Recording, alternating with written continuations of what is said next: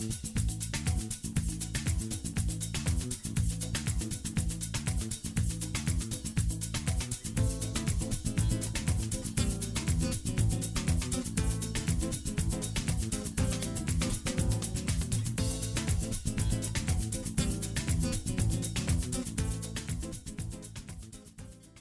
Welcome back, everybody, to another episode of Media Made Me here on the Brazilian Dragon Podcast Network. I am Felipe, the Brazilian Dragon, and today we are going to learn a little bit about this man, Mike Bloom. Mike, how do you want to introduce yourself to the listeners? I'm sure they already know who you are, but. Wow, just throwing a fastball down the plate for me. I guess that's first thing to say is I'm a new sports fan. I hope yes. that metaphor worked out for you. Um, wow.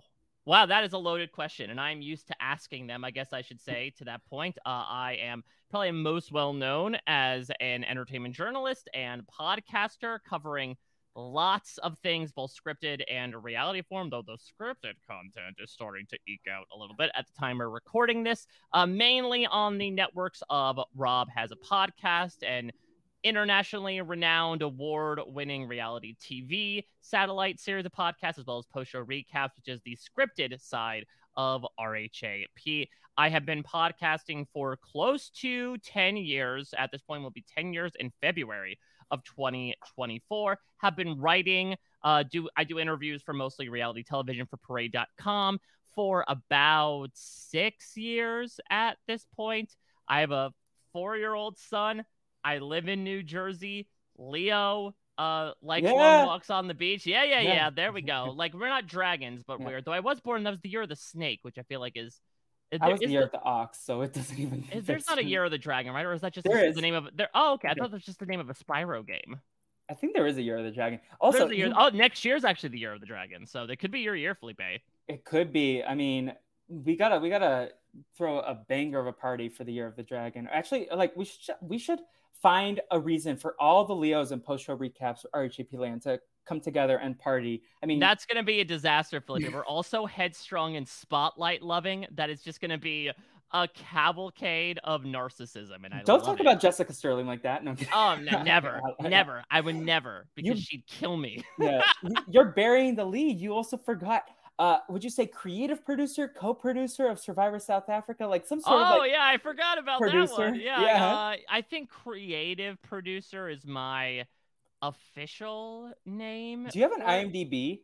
If not, we gotta no, make you one. No, we gotta make you one. I don't have an IMDb. I don't manage like I I get dragged kicking and screaming onto a lot of these like new fashion fangled things. I probably should if I want to be like somewhat of a semi-professional. But yeah, I guess to your point, I don't have an IMDb. Well, the other thing is that my name, yes. like the name Mike Bloom, not my actual uh, identity, is yeah. like reminiscent across so many different profiles. There's a Mike Bloom in hockey. There's a Mike Bloom in basketball. There's a Mike Bloom who uh, was part of uh, Riley Kylo or whatever that name of the band was. So the Mike Blooms have come and gone. Yeah.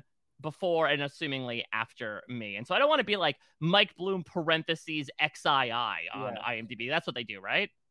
Who knows? I don't. I have no idea. You don't know IMDb better than I do. I I'm, I'm I, you did a lot of studying for your job. I also need to make myself an IMDb, but I'm kind of lazy. Ah. I. I'm if you want, very... if you want to make one for me while you're there, that'd be great. Honestly, sure, yeah, I will definitely do that. Uh, but uh, we we gotta get you as like Michael Jamal Lindsay Justine Bloom the third or something. Then you can be Michael. I don't know. Yeah, I mean, listen, I could certainly go with that. I think they'd have a lot of yeah. questions about. I don't know. I don't know if I want to cop many different identities with my set of well, middle, middle names. You might have to go the Andrew Barth Feldman, the Lily Rose Depp, like three names, mm. celebrity. Um, yeah, my um, middle name is William. I guess that's another thing to know about me. So like Michael William Bloom could work, but I'm not a Michael people yeah. are Michaels. I'm a Mike. I'll be completely honest. It just yeah, works. you you're Mike on the mic. Um, there we go. Yeah. That's why I was I was such a quote unquote natural for yeah. this. I still don't think I'm a natural, but I'm happy to be on the mic talking with you today, Felipe. I appreciate it. I'm so grateful that you're here. Um, Haley Strong, I think I, w- I feel like I adopted it from her because I she used to be the one who would always go full name like Robert, Michael, mm-hmm, Joshua, mm-hmm. and I feel like oh yeah, I, I get that person. a lot. I get it when I'm being like particularly sassy or goofy from my from my wife, from my my parents. Like I am used to the full name, uh, but it usually comes when I am, to your point, going more full bloom. Sir Wiggler definitely did it on a recent episode of Down the Hatch Heroes Edition. Which oh yeah, I mean that was warranted. That was hilarious. That was warranted. So yeah, the Michael can get pulled out. It's, like, it's a yeah. the uh the nice little piece of jewelry that you'll trot out on like a very special occasion. If you wear awesome. it every day, it feels like it, it has a different meaning to it. Well, we are getting to know you in the media sense, and I feel like full bloom is a part of your personality. I did take some notes beforehand. It is as in the improv comedy uh, full bloom section of my questions that I want to get to. Like, okay. like I feel like I don't know, like improv comedy, like is we'll we'll get to there. We'll okay. Oh, yeah, we'll get we'll get to it's it. part man. of your personality, and like it's something that we associate with you. The full bloom, the euphemisms, the sense of humor. So I don't know, like it probably stems from like some sort of comedy or media that shaped you. Uh, oh that, yeah, or, yeah. So, um, but uh, thank you for joining me, Mike. Just to reintroduce to the audience this concept, we are going to get to know you as the media that shaped your identity, your personality. I, we talked in the pre-show, nature versus nurture. Like, how did the nurture uh, shape your uh, identity in terms of like you obviously work in the media spaces, you are passionate about this field, um, but like, how did it inspire and uh, create the Mike Bloom that we know and love today? Oh, um, thank you for saying love. Uh, it's like you know, know and uh, tolerate today. Uh, so at yeah. the very least, I love you, Mike Bloom. You oh, have I been a part too, of my man. life. Oh, thank you, Mike.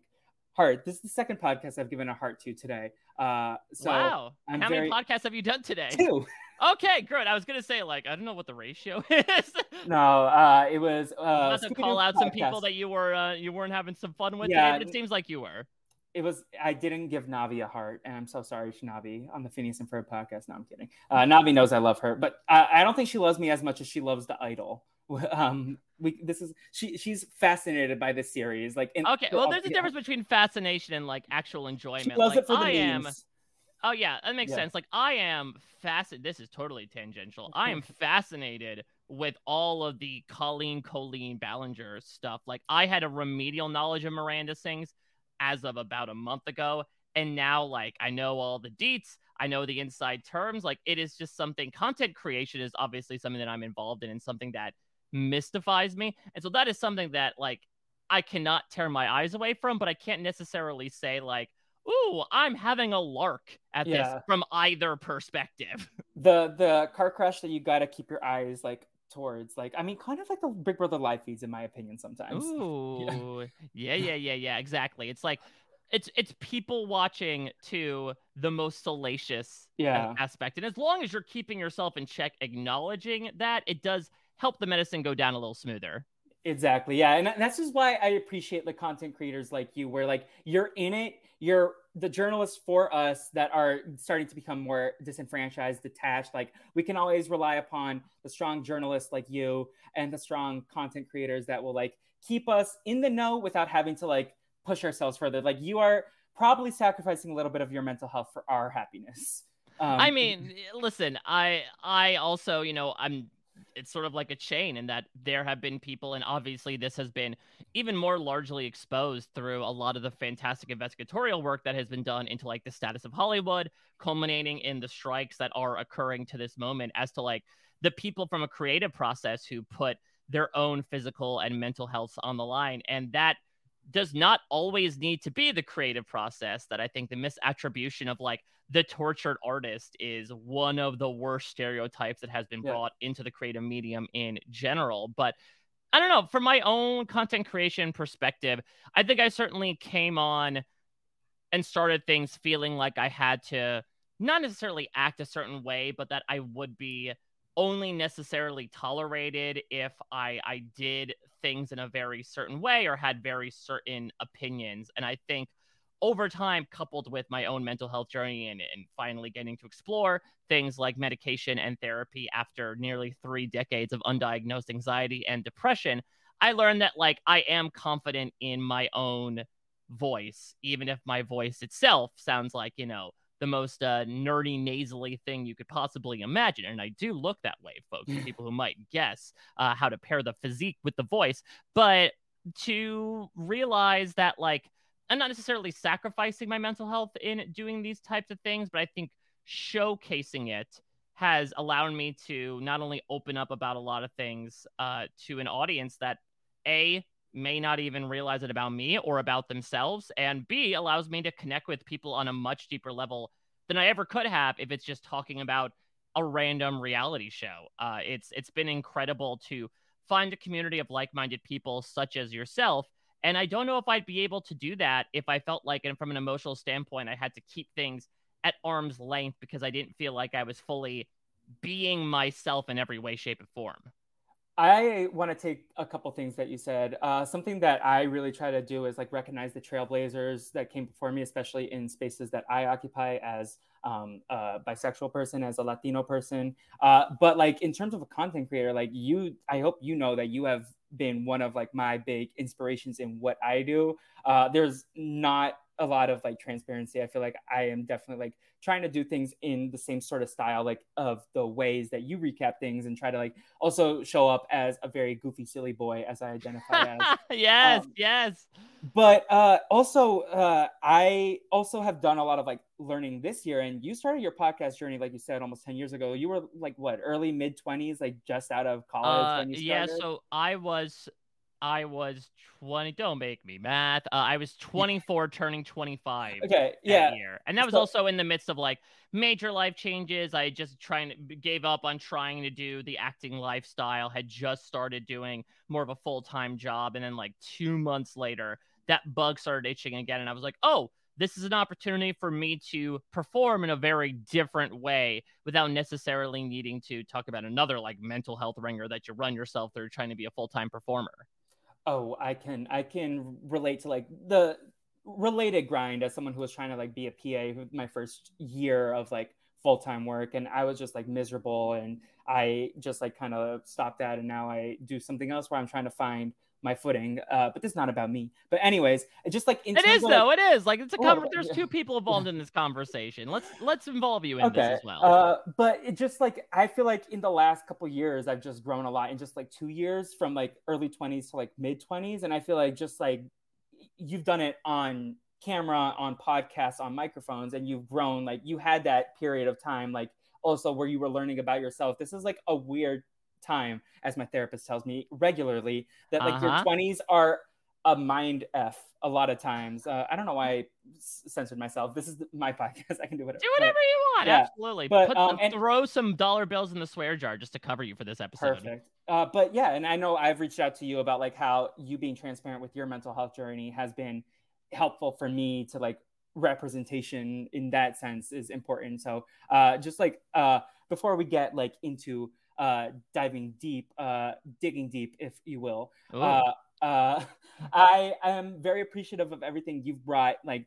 bringing your full self to these conversations that you mm. do, just like as a listener and as someone in these spaces that engages with this material. Thank you for being authentically yourself and uh, bringing all that you provide to uh, these podcasts and these uh, pieces of media. Oh my God. I did not expect this whatsoever. Thank you. Sincerely. I, I say this all the time, but and you experience this as well. You know, content creation is something that that I like to quote unquote perform in a manner of speaking. You know, that's that's that background that I come from. I, I like making an audience happy, but the tough thing about making a career online is that if you send things out to like 10 people and 10 people listen, view, read it, I'd say maybe like three of them are going to send you feedback, and two, maybe all three, will probably be them saying that they didn't like something. And so the idea of feedback is disproportionately negative, I would say, to when I get opportunities to talk with with you, when I get to meet people at various events, it's one of my favorite things I get to do because it's just so nice to like have people standing there in front of me, honestly, to have that validation of like, oh, okay, you actually like this stuff and to remember that when you get criticism when you get that troll screaming down your ear that that's not necessarily representative of the entire community that you yeah. are sending it to there's obviously going to be a variety of opinions especially reacting to things like media where people have such vested interests in properties characters personalities etc but at the same time to not necessarily think that if you see a, a bad comment, it's indicative of what every single person that engages with their content feels like. There are relatively healthy people out there who will just listen to something and move on with their day. I do it as well with podcasts, with YouTube, with TV, with movies. And so I think we also need to be a bit kinder on ourselves as content creators to like remember that the iceberg goes pretty dang deep at this point. Don't look at the surface and think that's all there is. A hundred percent. Like I have definitely felt overwhelmed by like uh the the need to like be on top of everything and just like letting go a little bit and like trying to prioritize like taking a back seat is important. I think I would encourage everyone who's a little bit chronically online, like I've been in the past, uh, like a lot of these trolls and haters, to take a don't touch grass, as the kids say. Um, I mean, no better time than now, where nobody knows where to go on social media, than to say the only way to play to win is not to play a la war games, right? It's a hot summer. It's a hot boy summer. Uh, go to the pool, go for a walk, touch some grass um, and listen to those podcasts while you're going on that walk. And then instead of firing up Twitter, Blue Sky, whatever it may be, maybe be like, that was an experience I had. Uh, you can keep that comment for yourself and maybe write it down for a rainy day. Yeah, um, exactly. But, I, listen, and we we got you know off yeah. the beaten path, then onto another path, then like into an entirely different field. But yeah. again, like I said before, going back to the Kali Ballinger of it all, like the idea of content creation has really mystified me, and particularly the interaction with online audiences and fandom, either your own fandom if you're so lucky, or the fandom of the content that you engage in. So it's moments like that that like I try to keep in my pocket and try to preach as much as I can practice. Uh, so hopefully people out there can realize it as well, especially those of you like Felipe did that are luckily and creatively gaining the initiative to like make your own stuff. Do not let a lack of commentary or negative commentary completely dissuade you. Certainly, if it's feedback for things, take it, especially if you're starting out, but like take everything with that grain of salt, right? Don't take the full gulp down and not even savor the taste of it. Oh, I I love that metaphor, even though it's it's it's very Mike Bloom because it's a little weird, but also like very valid and heartfelt. It refers to come, yes. I love it. Full bloom off the bat. Is that the first time you've ever said that word on a podcast?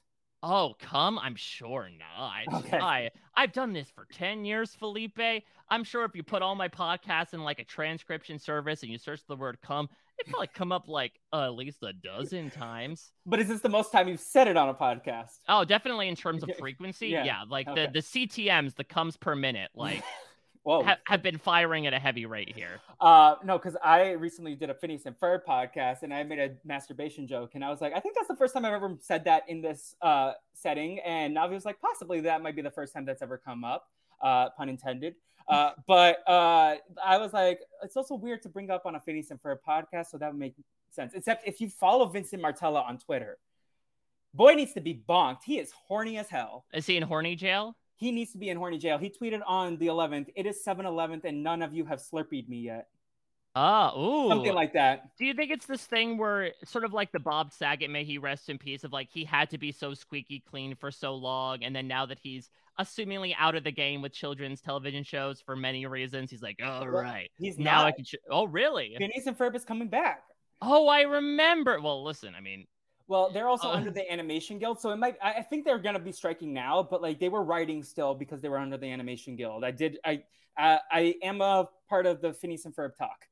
oh, okay. Is there like online fan groups or Discord? No, I just on TikTok, and Will and I are both uh, frequently on the TikTok, and then we talk about it on our podcast. And Is there like FinTok? What's the name for Phineas and Ferb TikTok? You know, like BookTok for book yeah, fans. No, I, I DoofTok maybe. DoofTok, I love. Doof. Well, that's you might have accidentally written a storyline for the revival. Is Doctor Doofenshmirtz comes back and makes DoofTok? Listen, Doofenshmirtz is as we are chugging along slowly, very slowly on our Phineas and Ferb watch. Uh, he is getting pettier and pettier. One of this last episodes that we recapped is going to be about how he wanted to cause rain to the tri-state area with his raininator because he kept getting interrupted by soccer games when he was trying to watch his telenovelas.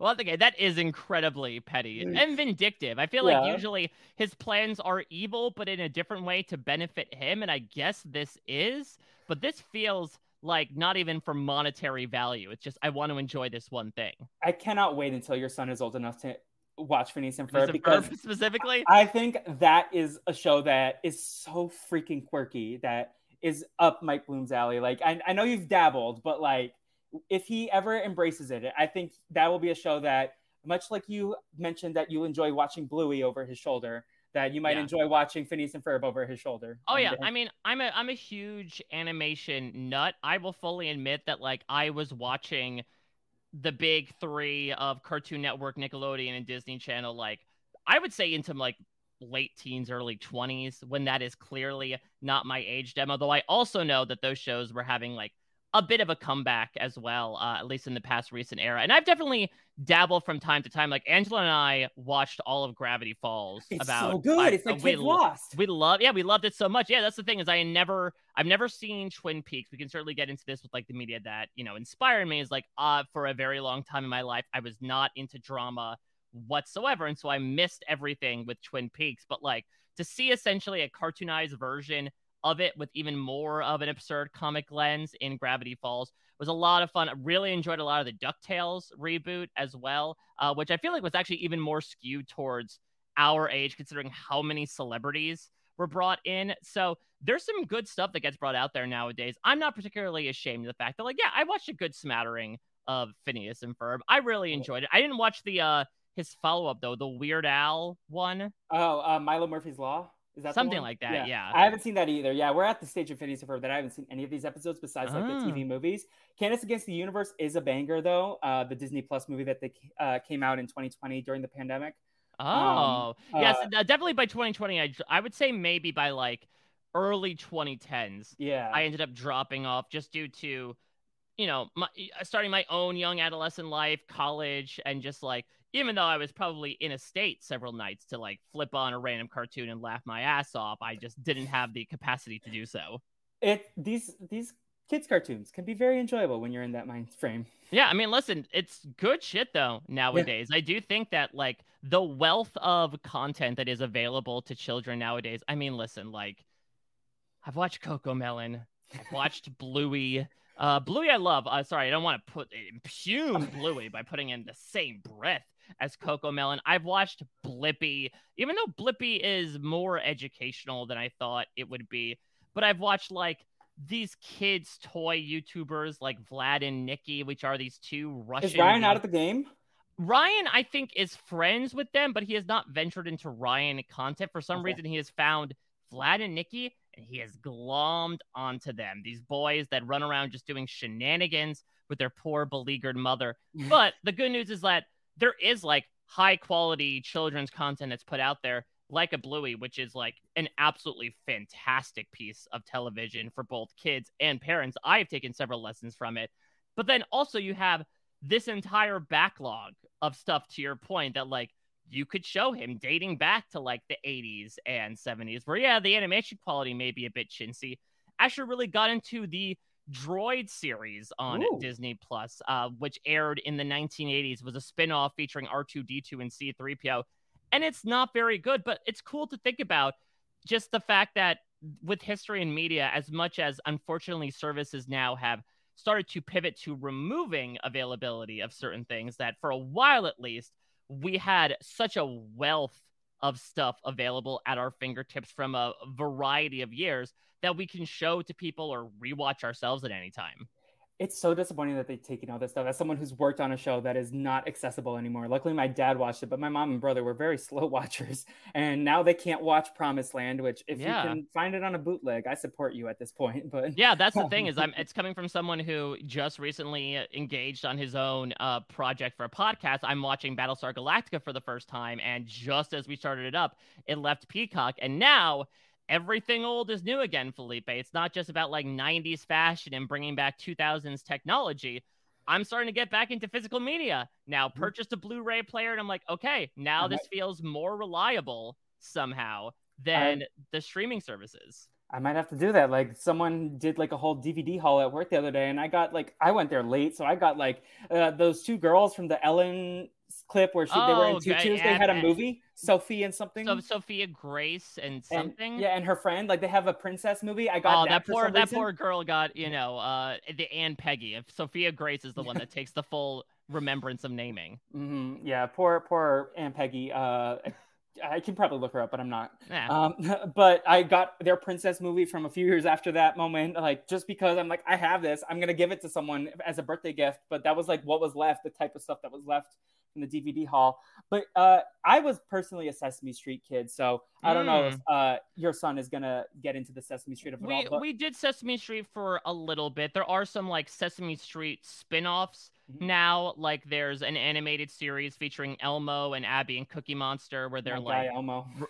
robots, and they Ooh. are you know, but it, but also they're teaching like scientific concepts. But he watched Sesame Street for a while, and the thing is also this ebbs and flows as well, much like his own mental states. And so, like, yeah. he might go through a Sesame Street phase and then drop it like a lead balloon and then come back to it six months later. So, that's the thing as well. I've yet to get into the rut of like, it's been a year and we've just been watching only this show. Things are varied enough. He's also really gotten into Spider Man as of Ooh. late because a new show, and again, this is why I talk about having readily available stuff uh, marketed to children is pretty awesome, even though again, there's a lot of crap out there. Spidey and His Amazing Friends uh, is a like pre-K marketed show that features Spider-Man and Miles Morales and Gwen Stacy, and like he is all in on Spider-Man now. We have so many little golden books about Spider-Man. We read him Spider-Man every night. He wants to be Spider-Man for Halloween, and so that's really awesome as well to again have him like fall in love with the properties that I love, but in very different ways. To see that certain institutions have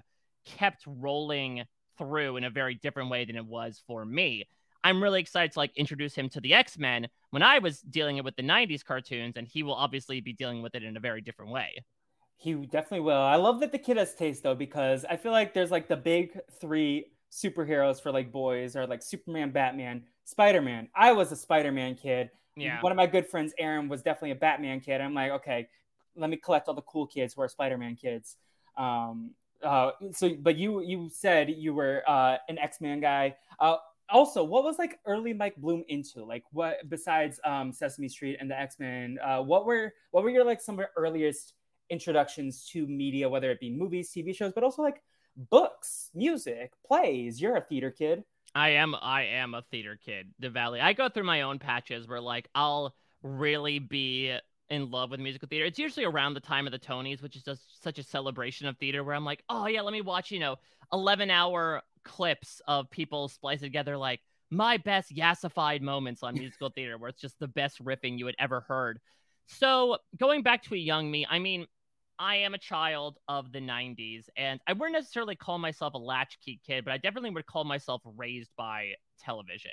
There are so many things I learned about the world just through taking stuff in through various shows. And one show in particular, which I would have to say, and the reason why one of them you reached out to me about this entire project was I started watching The Simpsons at an pretty inappropriate age. I would probably say about like six, seven, maybe eight, maybe around nine, which given the subject matter, yeah, is, is definitely inappropriate. But there we go, holding up your Funko Pops and everything. Uh, but I think that it was something that just by pure, you know, adjacency to the material being talked about, I learned so much about the world and so many subjects. Obviously, a lot of stuff flew over my head. It, ha- it did for about 20 years before you rewatch these episodes and realize all the random, even like all the cum jokes, all the cum jokes, all like the even like the antiquated like 1900s jokes they make about Mr. Burns and mm-hmm. Grandpa. Mm-hmm. You know, that goes over your head. That's what I love about The Simpsons as well, especially the classic years. They are immensely rewatchable. But I learned a lot through watching the show. There was a moment in what was for a while my favorite episode of the series, which was uh, Lisa's first word. There's a cutaway gag where Bart says, Well, what's my first word? Mm-hmm. And it cuts to him like walking in on his parents having sex. And he goes, I caramba. And they're like, We don't really remember that. And I remember like turning to my parents who I was watching this with, which makes it both better and worse, and being like, what are they talking about? And like, that's when I got the talk basically was okay, well, we could try to come up with some sort of fabricated fairy tale for this child, or we could just sort of tell it like it is. The other big moment of access for me was the episode Homer's Phobia, which was actually pretty foundational in retrospect as to, you know, LGBTQ plus representation on television. John Waters plays a character named John who Homer doesn't realize is gay about a third of the way through and then is dealing with like his sort of internalized and very much externalized homophobia, especially around like if his son hangs around him, will he be gay too? And I remember them mentioning the word homosexual and like during the commercial break, I asked my parents, like, what does that mean? And that's where I got that talk as well. And so those that show is definitely probably the biggest access point I have, and not only in terms of sense memories, like I have clear as day images of where I was when I watched certain moments, certain episodes in their first run, but also of something that obviously opened my mind to so so many things, including adult animation. You know, I was watching the whole slate even at that inappropriate age. I was watching The Critic, very underrated mm. show. Go Jay Sherman. I was watching King of the Hill. I was watching the PJs. Like I was taking it all in because I was unabashedly in love with the art of animation. And on that note, I was doing a lot of Nickelodeon as well in Cartoon Network. Again, it was a really great time to be interested in television and to feel like you were in an appropriate age bracket to satisfy that. You know, Nickelodeon for me was the age of Rugrats and Doug and All Real Monsters and Hey Arnold, like what people are still considering the renaissance of the network. Cartoon Network had Ed, Edd n Eddy, and it had uh like Billy and Mandy, mm-hmm. had kids Fosters, Fosters, Kids Next Door. Like that's that's more so. I think the Nickelodeon stuff I would say was like mid to late two, uh, 1990s. This was like late 1990s to early 2000s. And then Disney Channel obviously didn't have like that type of stuff, but it had those sitcoms, yeah, right? Uh, which was I felt like I was verging a little bit when I was getting to like Suite Life of Zack and Cody, Wizards of Waverly Place territory. That's where I'm like, Selena Gomez looks like she could be like my little little sister. I don't know if I should be doing this anymore, but those were the three channels that I was just consistently tuned into. And then I would occasionally dote onto Fox to check out, you know, what's going on in that animated lineup. But that was pretty much my bread and butter for, I would conservatively say, like the first 10 to 12 years of my life. I related to a lot of what you were saying, like with the love of the Simpsons. One of my all-time favorite movies, and listen, it might be a polarizing take because it's later Simpsons, but the Simpsons movie mm. came out on my 10th mm. birthday to the date. It's about to be wow. the 16 year anniversary. I remember where I was. I all I wanted to do was see it. My dad had a work trip in Vancouver, so we were all there. And like my mom found a theater. We got there to the theater. It was sold out. I was heartbroken because uh, I want to see it on my birthday. So we went to like a TGI yeah. Fridays in the mall, and then went back the next day. Um, we brought the big puff popcorn bucket home to uh, the Boston suburbs. um, so afterwards, so I love The Simpsons. Like definitely, uh, I think uh, it was also an introduction to like Family Guy, and the, I feel like we have similar TV upbringings, just yeah. like maybe like some years differentiated. Like maybe right, like exactly. and there's a little bit of bleed over because again, yeah. I was very much like overstaying my welcome yeah. when it came to as I was as well well, like my brother, I was definitely watching shows that were for him. He's six years younger than me. And then even afterwards, I was like overstaying my welcome with certain shows. Once we got to like the end of Good Luck Charlie, that's when I kind of like tapped out of like the Disney Channel. Austin I mean, and to, to, be fair, you're like, listen, we've got a good thing yeah. going. Why stop yeah. now? Uh, you know, you're doing what, exactly what you shouldn't be doing in a casino, which is like, nope, I've got a hot hand. Let me keep riding this and i'm assuming like you as well you started discovering other things that like led you away from like your bread and butter of your upbringing so like whether for me it was like the drake and josh the icarly that stuff uh, these shows then i found glee and soon after lost and mm-hmm. I, that's a show that we have in common that like mm-hmm. kind of like changed and for me also like reality tv i got into it late in the game but um in terms of like the besides the animated content like were there other like childhood movies? Like, were you a Disney movie kid at all, or like huge Disney movie kid? Again, I count myself very lucky in that I was the main target audience for the Disney Renaissance. The first movie I ever saw in the theaters was Aladdin, which was a pretty dang big movie for me even after i like became of an age where i could actually digest the movie rather than when i was brought when i was two and probably had no idea what was going on i couldn't follow the plot whatsoever was my review of H2 Mike Bloom uh, because I've talked about this before. One of the people whose life and unfortunately death has had a profound effect on who I am and how I regard myself and my own brain is Robin Williams. And his genie character was eye opening for me in a way that I didn't even realize of okay, this is a character who talks a mile a minute, who doesn't stop talking, who does a bunch of stupid, silly voices and pop culture references, and who just is a freight train that doesn't necessarily care about what it runs into. And I feel like that's for a long time, and even still to this day, how my brain thinks sometimes, where it is just hopping consistently from topic to topic and always looking ahead to just jump to the next sentence and and keep moving along in whatever train of thought might be happening. And so it helped that he was part of, in my opinion, the funniest Disney movie, maybe besides Emperor's New Groove. I, I think now that I look back, I think Beauty and the Beast is probably a better movie, but Aladdin was something that hooked me so, so much. I also, and this will get into, I think, some of my other shows that I engaged into, and one that you mentioned earlier as someone who was living with like this immense amount of anxiety and depression but didn't necessarily know it i guess that's one of the downside of living in the 90s is that mm. thing was not at the forefront of discussion as of yet was not normalized in the least. And so i was very much in my feels. And so like anything that felt remotely serious or did not have a happy ending was like something i stayed far away from. So that's why I really glommed onto cartoons, which are going to do that. Even something like The Simpsons, which is obviously more mature, but always seem to wrap things up. I very much got into TGIF as well. I got into like the latter day Seinfeld, was really on the board with friends, checked out every other show that was offered alongside them, like Caroline in the City and Just Shoot Me. And I kept dramas away from me with a 100 foot pole because with my constitution, my brain was dealing with so much mental ebb and flow. It could only take so much, and the load would have been overwhelmed if I had to watch a show that like sat with me and really brought me to a place that would have been very, very dark. Even by myself, I felt like I was dipping my toes into those waters. I was standing on the shore and having those waves lap at my feet. I felt like if I were to engage with that type of serious content, even from a cartoon perspective, like The Hunchback of Notre Dame, or even something like Beauty and the Beast, which tackles darker and more serious things, I felt like a wave would have swallowed me whole. I appreciate you sharing all that and like thank you for being open with your uh, experiences. Um, I can relate to some of that as well because I know I was a kid who very much, I mean, Brother Bear. I watched that and it destroyed me.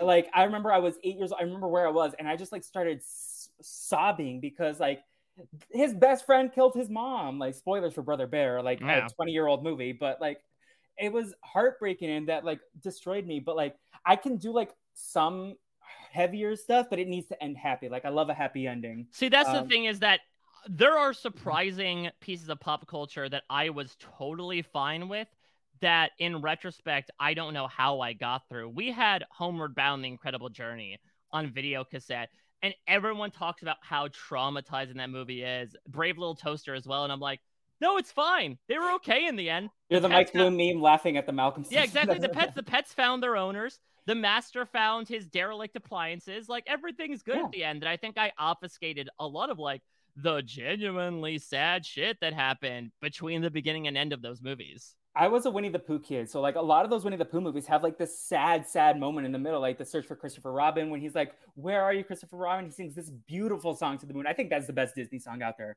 Um, Wherever you are, especially the pop version is a banger. I miss those '90s pop R&B ballad versions from the credits. Oh yeah, I miss yeah, like Michael Bolton singing "A Whole yeah. New World." Peabo Bryson, where's he at? He's not doing anything, right? Is yeah, he? well, and the other thing as well though is that it can always there's always a limit. Like I distinctly remember I could not do an American Tail because Ooh, yeah. I could understand if, to your point, there's like a portion of the movie where something dark happens, but this was just dominoes upon dominoes of crapping upon poor Fievel that it just caused me so much anxiety. All the near misses they had, you know, somewhere out there is a beautiful song, but it's just absolutely gutting. Like that was something that I remember initially watching and just being like, no, no, nope, cannot do. So again, there's always a limit even for the Swiss cheese brain of a seven. I think I was older when I watched American Tail. It must have been like 12 or 13. Same thing with Iron Giant because I don't remember being super sad. Like mm-hmm. I don't mm-hmm. remember like if I rewatched the Iron Giant, yeah, it's I fine. He flew into space. Beats. He saved the yeah, day. Yeah. Nothing sad about that. Harry Connick Jr.'s there. It's a good old time.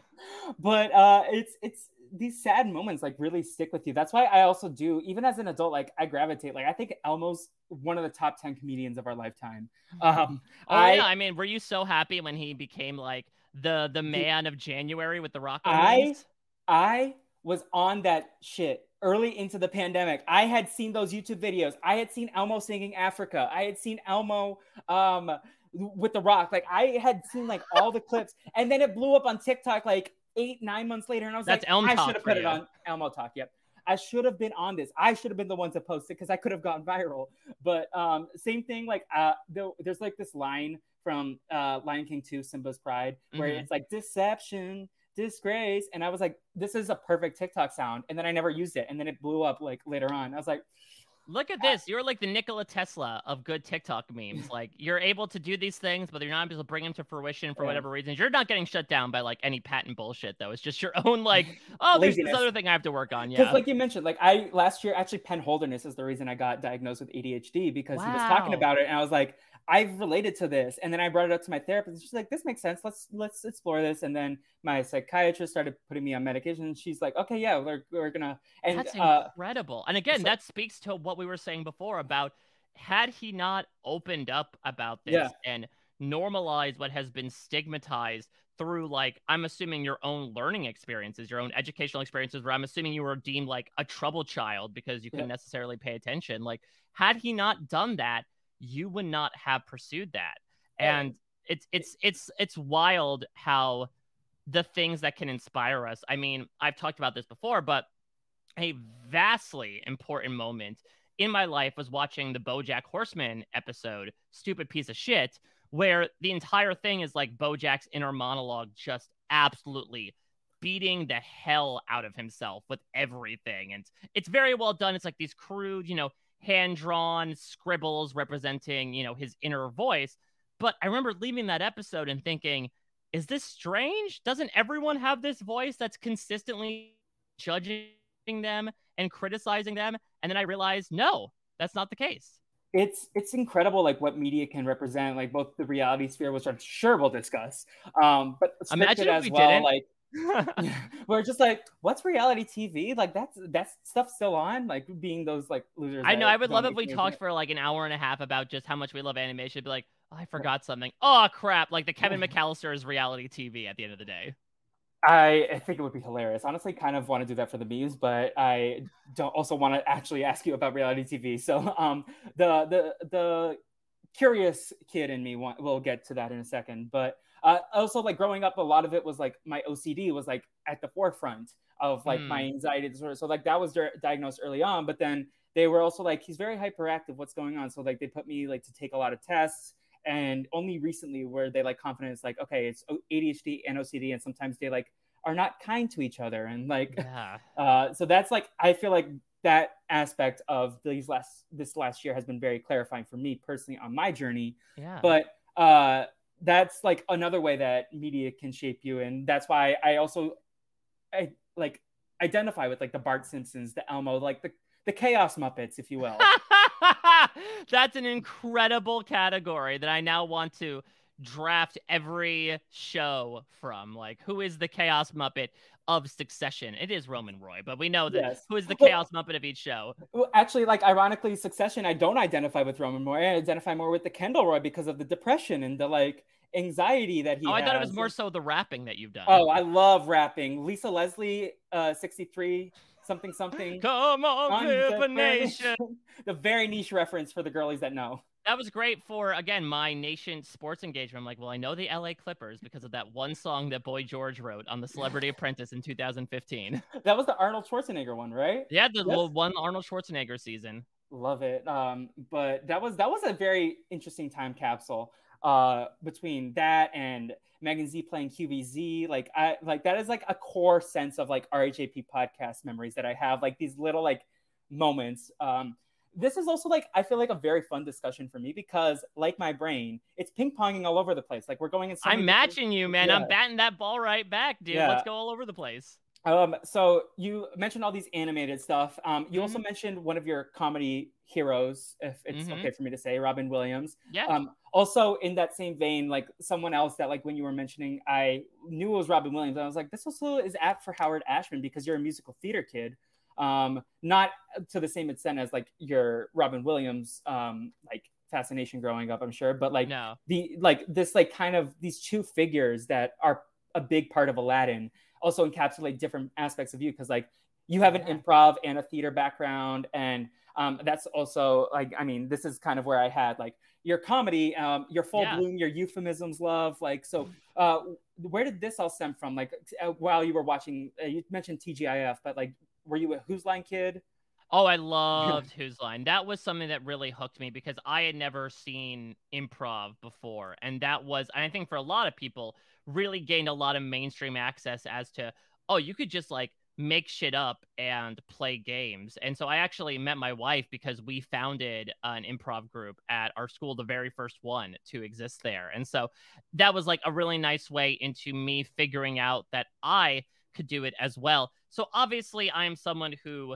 loves to perform. I have a lot of energy. I have a lot of goofiness to me. And so I have always really enjoyed making people happy, to be completely honest. Like, that's what gives me enjoyment. It's not exactly healthy because, as we spoke about before, when people are not necessarily happy with your content, that ergo does not make you happy. But when they're happy, I'm happy.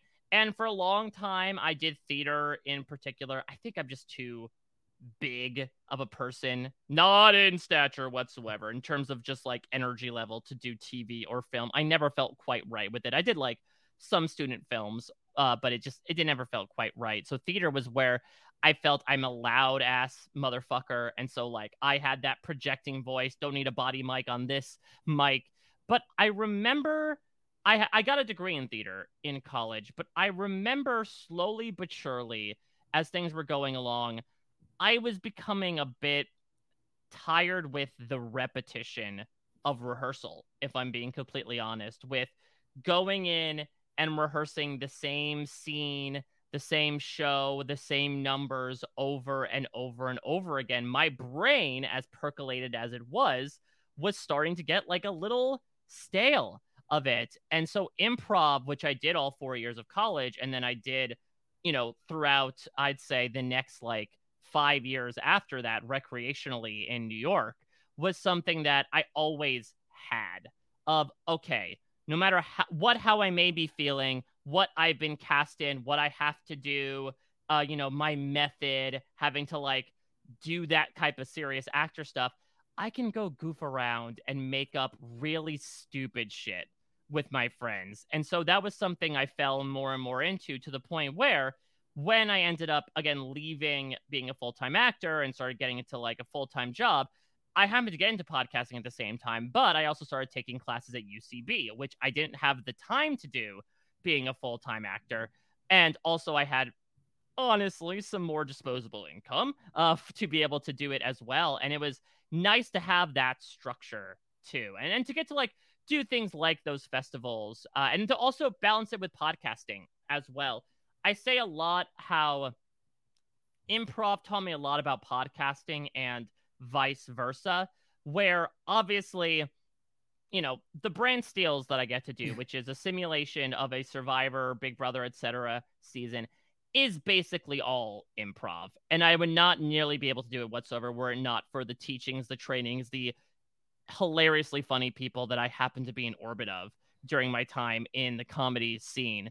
You know, I it just feels so natural to me to play in that space and then inversely, when I was doing improv, the more I got into podcasting, and as I mentioned before, the more I started to like become more confident with my own voice and to be honest, speaking for uninterrupted amounts of time, the more I would be able to do that. Uh, no matter what the character is, to like speak with confidence, to have a point of view, to come up with like cockamamie things to say or ways to take things and feel sure about it rather than like throwing something out there and saying, is this anything? And so it was so interesting to see the two feed into each other for quite some time, and even so to this day.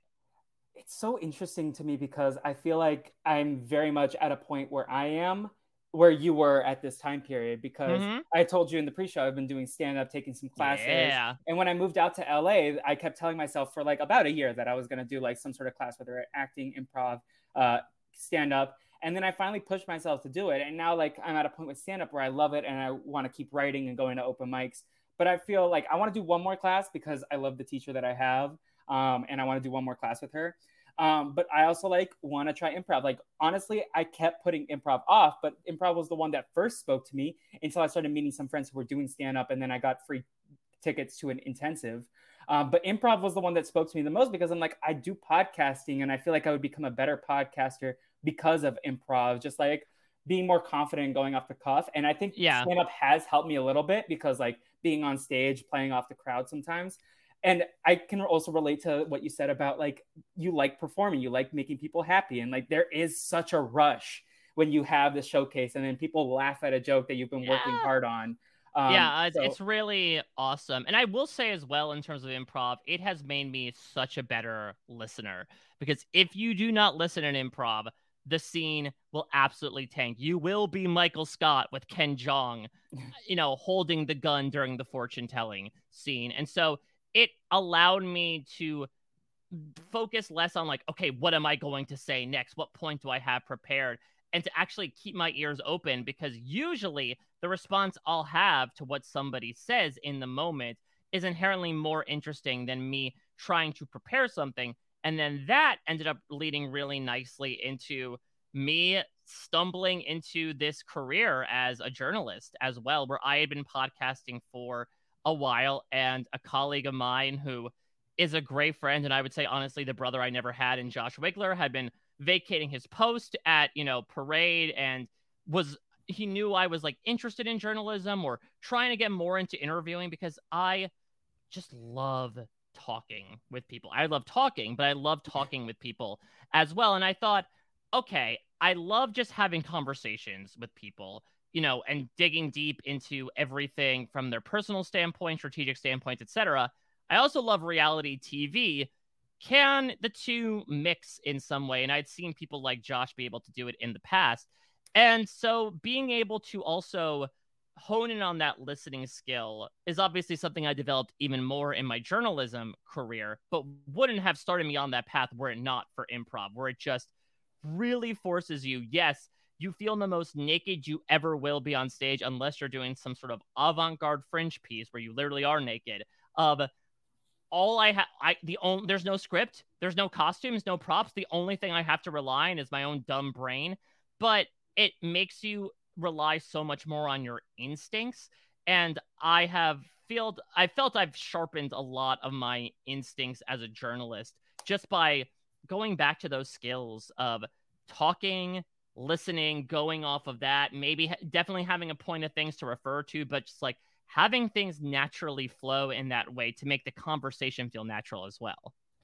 It's a hard craft to master, but I feel like you've really grown as a journalist. Like, mm, thank you. It's uh, I remember something you've discussed on podcasts was like the Big Brother 24 stuff and how that was scary to call people out, yeah. Uh, but or call people in as well. Uh, but uh, you really did a great job and uh, I'm sure that was like very overwhelming to like have to be like, listen, we got things to talk about. Yeah, uh, that was tough because again, I am a lighter person. You know, I, I hope that the tone I usually welcome in people with is one of joviality, of like, we're just gonna have a fun time. We're gonna chit chat. We're gonna shoot the shit. That I, I like trying to provide not a sense of informality, but I think of comfort because that's when people usually open up. If they're coming in with their set talking points, they're going to naturally put up a wall. I want to try to create an environment, especially when they feel like they're talking to such a large crowd of reality TV fans foaming at the mouth for the right answers of just it's you and me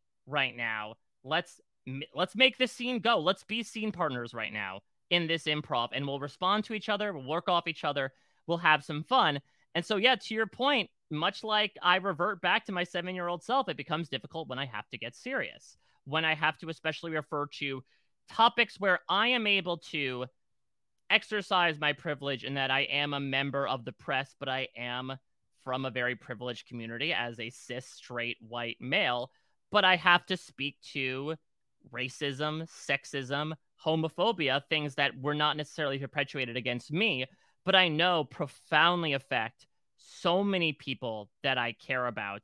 And it's a lot to go in and feel like, okay, did I do a good enough job trying to represent those people? And as we've spoken about in the beginning, it's not going to satisfy everybody, but I will again say I was so happily overwhelmed by the response that I got, especially people from those minoritized communities who felt like we did not get a voice in that room. So thank you for sort of being that conduit for letting those people know on our behalf. And it also made me feel a lot more confident that, okay, I can press feet to the fire a bit more. It doesn't necessarily have to be casual all the time, it can be business casual at points. And I feel like I've been able to do that a bit more ever since then in the past year, because it's already been a year of feeling comfortable to press people on some things, to feel comfortable to take them to those spots, even when it comes to talking about like not even, you know, obviously details of discrimination, but like talking about very sad,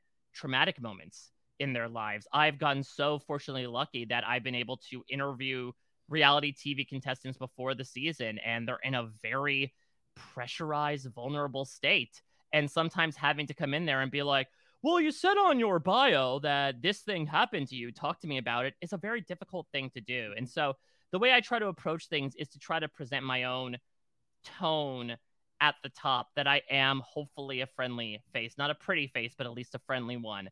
To talk, Don't talk about my friend like Mike Bloom like that. Oh, thank you. Yeah, tune out those negative comments, yeah. but to try to bring people in with that, you know, softer, more genial, congenial approach so that we can feel comfortable enough to get into that stuff and know from their perspective that they feel trusted enough to do so. Again, there are exceptions where people need to be called out on their shit, especially in reality TV where they are representing a version of themselves.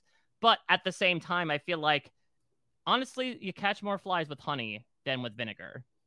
And as someone who was kind of detached, but like I saw that your uh, articles were specifically like seeping through like the generic, like every article will like make its way out there, but like this one was like I saw a lot more people like commenting and like showing up for you and like uh, giving you the respect for going and having these tough conversations which, which is uh, surreal is, to me by the yeah. way. Like it is so incredibly surreal that i get to do any of this. I grew up reading dalton ross's survivor interviews and recaps every single week. And now like he and i get to interview together. He and i get to shoot the shit about the industry. Like it is I am incredibly lucky in so many also, ways. I'm so grateful.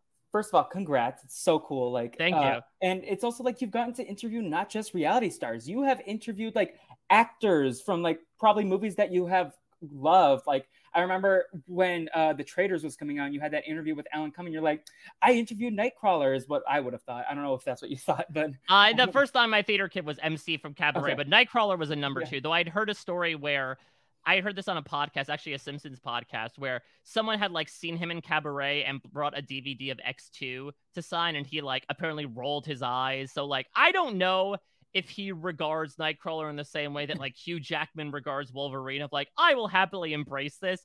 It seems like he's the type of person to maybe move on from that. Well, he just put out his best role as Traitors host. like that was full camp. Yeah.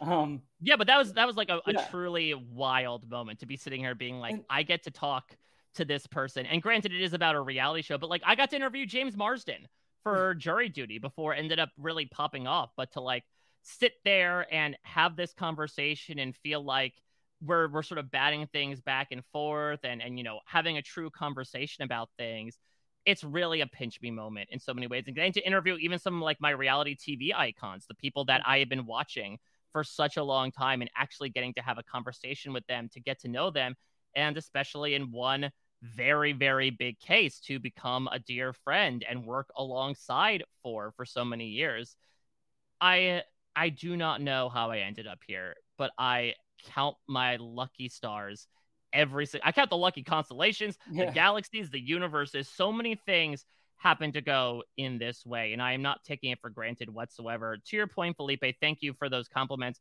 One of the reasons why I think I approach things the way I do is because I am a fan first. Yeah. Of all the stuff that I talk about, I am a fan first. I don't, I'm very lucky in that parade does not necessarily give me the like, well, you have to talk to this person about this type of show that you wouldn't, or movie that you wouldn't be even into. Like every interview I do, and maybe this is my own backwards engineering i try to have at least a little bit of passion going into either about the person the project etc and so that makes me base my questions from a place of passion rather than from to your point and with no you know offense to maybe some fellow publications but coming in with the more generic questions of like oh you did this explain this trying to come in with very different questions a because we know people don't want to read the same answer to the same question five times in a row but then also try to think about things from my own perspective. If I was a fan, which I am, but what would I want to know? What were things that I would want to bring up? And initially, again, it felt a bit more crowdsourced to try to look at okay, what questions were people asking and and try to you know credit them obviously, but but fit them into my own questioning before I realized my own confidence in my voice and saying, yeah, I could ask these questions and feel like I've gotten a lot of topics covered in the interim. It's so cool what you get to do and like it's so cool seeing your journey because like i believe this is like also the five year anniversary or six year or something. It's like been a couple years since you've been like it was hhh that you started? Yeah so i started during survivor 35 which is celebrating its six year anniversary this fall. So uh, also well, the actually... first time we met in person was at the know-it-alls and also the first time i met one of my good friends who uh has big things coming for him Ooh. is what i'll say doggies. Uh, yeah, well, I it's so interesting because I actually think what I did was I was being warmed up into taking over Josh Wigler's role. So I had done an interview with Zeke, which yeah. it's sort of like a full circle thing because that was a very weighty interview. Uh, for those that don't know, Zeke was outed on national television as a trans man, uh, pretty much against his will. Uh, but he was someone I had become friendly with over the course of his two seasons. And so, like, Josh was so good in saying, okay, this is the one that I want you to do. That this is almost like what I try to do for other people, where Zeke was the friendly face now, sort of helping me lead through this kind of nerve wracking situation. The first official season of reality TV I covered was Big Brother 19 in the summer. Ooh. And so that fall, but that also honestly was something I felt I could cut my teeth on relatively because that also was an example of like, some bad shit went down there. And trying to figure that out and figure out my own voice was very essential for me. And big brother again it has a kind of shit show value to it if we're being completely honest. So again that joviality can be brought into it a bit more but that was really important to me that by the time survivor came around i was like okay listen, I know my way Big Brother back and forwards, but like Survivor was what I was brought on to do. So now I feel adequate to handle it. So yeah, it's been it's been more than five years since I've really started to do this thing, and the time has flown would be an understatement. It has it's wild scored like a 747. I like like when you said that you started in 2014, I was like, no way, because I remember I where I was when I like listened to my first Mike Bloom podcast, and I was like in high school still, uh, oh, so, oh, now the wrinkles are growing on me as you say that. Not at all, Mike. You wear too much sunscreen for that. I, I listen. I'm a very fair skinned person, so that is valid. I'm basically just my epidermis is basically sunscreen at this point. It's just been soaked into my skin naturally. I'm very oily, and like I could be a human slip and slide essentially you could be you could be the tapestry that they slide on this season for Big Brother. exactly. Uh, just lay down and walk on me, Daddy and Mommy. I suppose. Uh, that would be some Big Brother Nine energy. Yeah. Very much so. Yeah. I mean, listen, but also listen. Something that is recurring in Big Brother is lurid sexual activities. No matter what, no matter how semi-public the setting is, in so many ways, not only living in a house with people, but having your actions filmed at all times there are urges that happen. It just sometimes happens in a grandiose way, like Big Brother 9, or it happens in small, short bursts of 10 seconds, like last year. yep. Uh, David and Amanda for Big Brother Game Changers. Oh, boy. I mean, listen. yeah, they changed games and they changed out of clothes fast. They sure did. Uh, but I, I, I know you ask this question regularly on the uh, B&B, but what is your Survivor and Big Brother and Amazing Race origin story? I, Yeah, I let's get like we into probably this. discussed it, but like, is it the Gretchen episode, the famous Gretchen episode?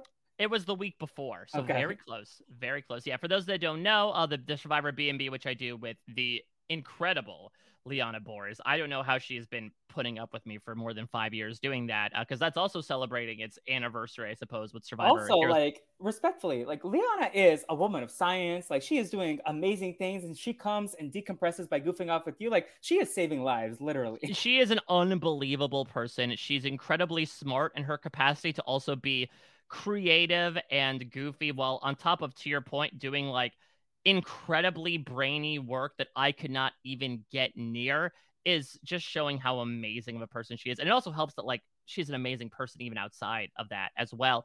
But reality TV was so interesting in my own television journey because like I said, for the first 10 11 years of my life i was so devoutly like no bummers you know i only want happy endings and then i mean i wish i would have happy endings uh the show that's the show i'm speaking about. May it rest in peace. Uh but i i remember like a lot of people i was like i guess i'll check out survivor in the summer of 2000 i came on in episode six. I'd obviously heard about what had happened the weeks before. I did not watch the first five episodes until they re aired season one in the fall because it was such a mega hit.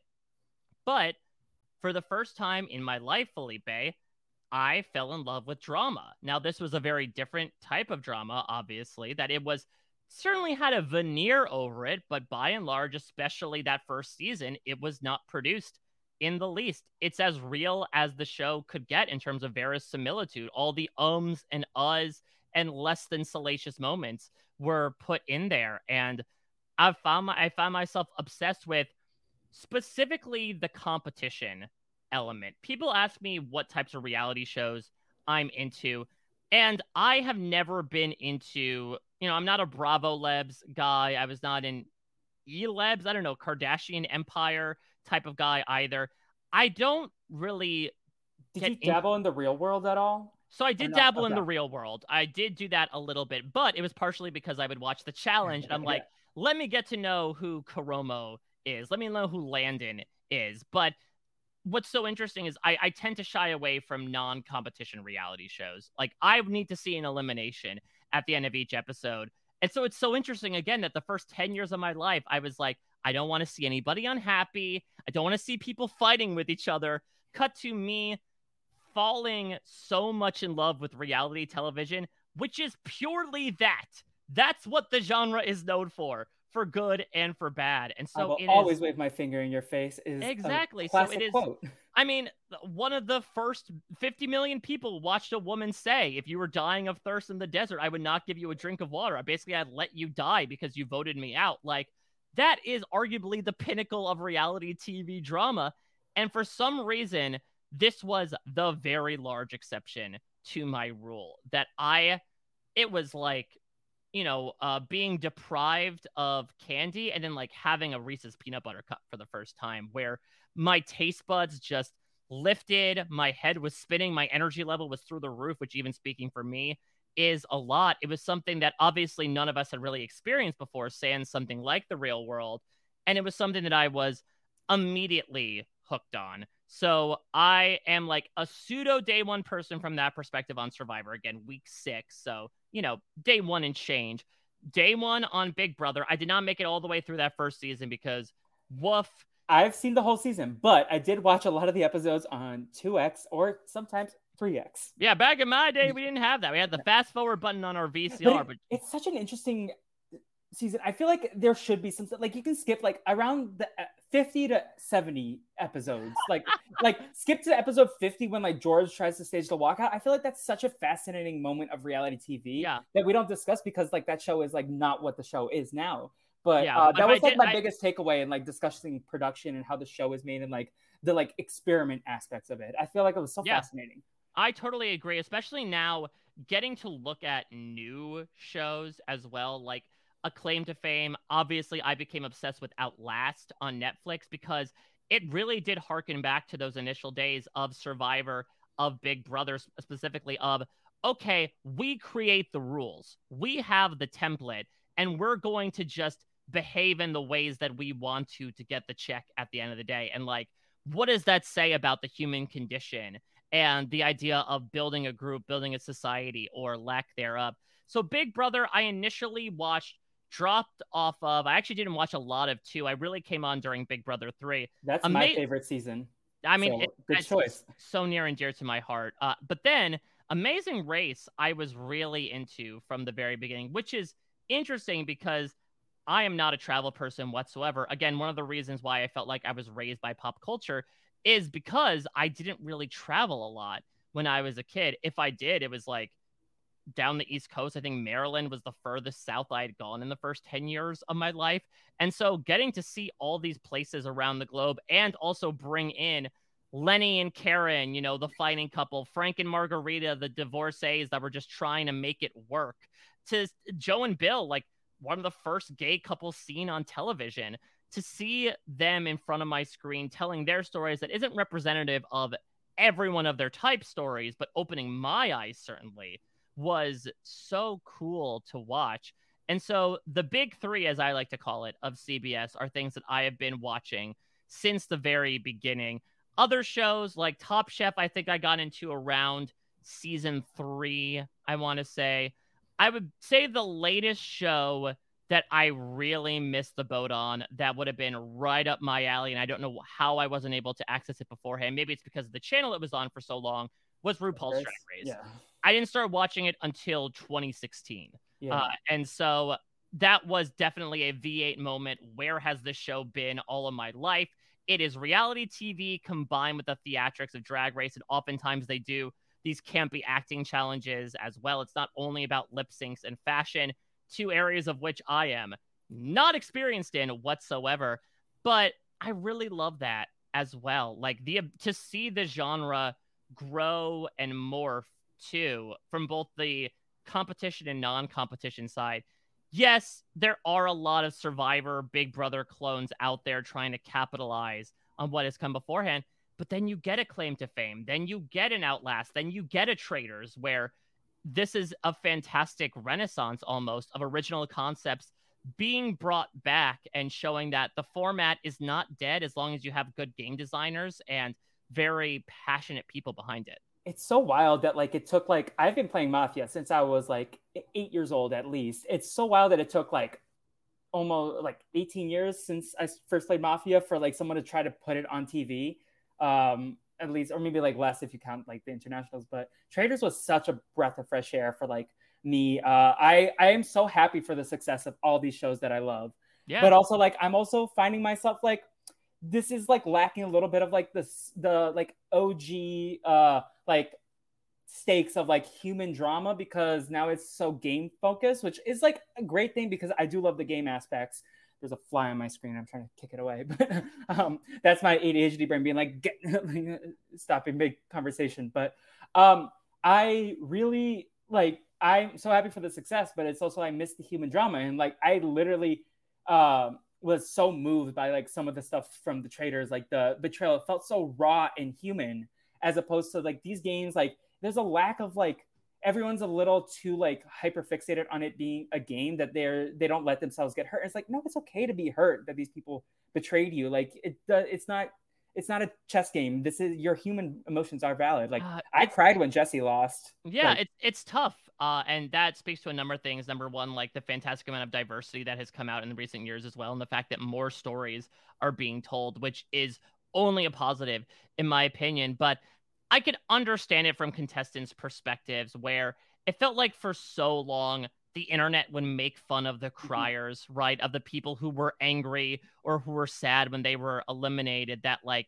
now, even if you are somebody who is a big fan and feels legitimately heartbroken in the moment, that they're still like, oh, it's a good game. I feel like I have to say that because I'm going to get chastised on the internet if I stage any sort of emotional reaction to it, even though they very much have one. But I, I do feel like hopefully things are swinging back around that almost like what I talked about in the beginning that the more polish you have on your character as a reality TV contestant, honestly, the less appealing you come off mm-hmm. nowadays because of social media. I think we have such an eye, such a lens for like when people are putting something on that it feels so disingenuous. So now it's sort of come back around where the way you need to sort of make yourself appealing to people in the best way is to be yourself. Can you imagine if Carolyn from Survivor 44 like felt she had to stymie herself in any so way from a personality perspective? She's like, well, I can't emotionally react in this way because this is what the internet will think of me, then we won't get one of the biggest fan favorite characters that the show has ever seen in 20 plus years. And so I hope that's the lesson that people are taking. And I think it's what they are hopefully appearing on these shows is I can understand the concern and the little voice in the back of your head thinking, what will Twitter think of what I'm about to do? But at the same time, if you're consistently thinking with that voice, it's actually going to limit you more from expressing who you are in what may be your only opportunity to have this space. Yeah, you got uh, you got to go for it like when you're there. Um, and two things I want to add to what you just said. So I was talking to Kevin McLean on the phone yesterday. Uh, mm-hmm. Uh, we were having a good conversation, and something that we were discussing was how appreciative we were of like Yam Yam with the fire, teaching Carson how to make the fire and being a supportive friend and like showing his human side more than his gameplay side, and willing to take the the fall for it. And then yeah. still like it worked out for him in the end but like i'm so grateful that we got to see that human connection. And just to follow up like what would twitter think? One of my favorite stories to watch was carson who normally i feel like a lot of these archetypes show up and they're like let me be like this like tv presence that like i feel like i need to be. And i feel like he started that way.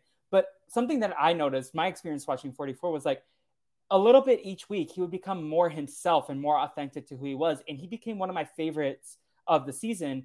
Like for many people, sure. But like for me, like who generally is against rooting for this archetype, I was like rooting for them. And also I love Yam Yam and Carolyn, of course. So it helps that like their alliance yeah. was so likable. But well, and that's like he thing. was becoming more himself on the show and letting go of like who he felt like he needed to be that's a really great point. A, I think it comes in an, as an inevitability in those types of shows where you're so broken down mentally, physically. I believe Carson also revealed that like he like had mono for the entirety of 44, so he just his brain might just say like, yeah, I can't put the veneer on top of all the other shit we have to manage right now, including not having your spleen rupture over the course of the game.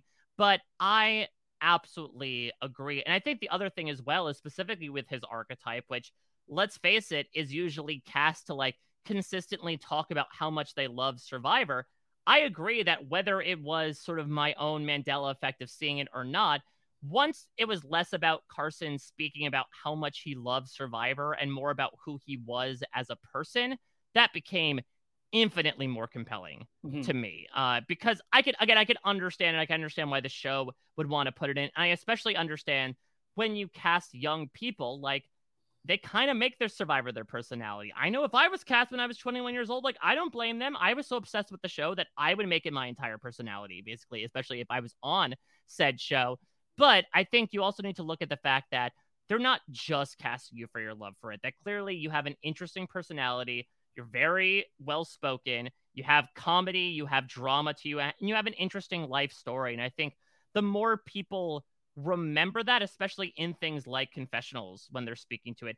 And I could not agree with you more. I adored Yam Yam teaching Carson Fire because honestly, that is what has kept my own love of the genre going for 20 plus years, even through the bad. I'm not a smart person. I don't think so Michael, good about talk about badly about yourself. Oh god, this little voice keeps coming back. I don't think so good about strategy, or at least it's not at the forefront of the mind for me. I'm more focused on what the people are making me feel in yeah. the moment. And it, it makes me feel like getting to see things about the human condition and especially those moments that you speak about where there is this crossroads of like, do I do something that will help my game versus something that will make me feel good about my friend? And those are some of the most interesting moments that I've seen in the show because it feels so relatable. I mean, we've seen so many times a vote being split or like a very specific strategy being played out, but we haven't seen a scene like Yam Yam helping Carson, despite the fact that Carson is his biggest threat because he just didn't want to see him suffer in that moment. And I think it also helps bring us into their experience a little bit. I mean, say what you want to, understandably so, about how maybe hackneyed the idea of this show being a journey and a learning experience is sort of beaten into us in the edit. But I think getting to see it at, at all is better than nothing, which it used to be back in the day where some seasons are so game focused that we don't see how much people are having their own revelatory life changing experiences out there. And not everyone necessarily needs to. It doesn't need to be shoehorned in, perhaps in the ways that it has recently. But I'm so glad moments like that don't get left on the cutting room floor because, like, those are genuinely natural, beautiful moments that harken back to those early days to display who we are as humans. And that says more about Yam Yam as a person, honestly, than any game move he made the entire season.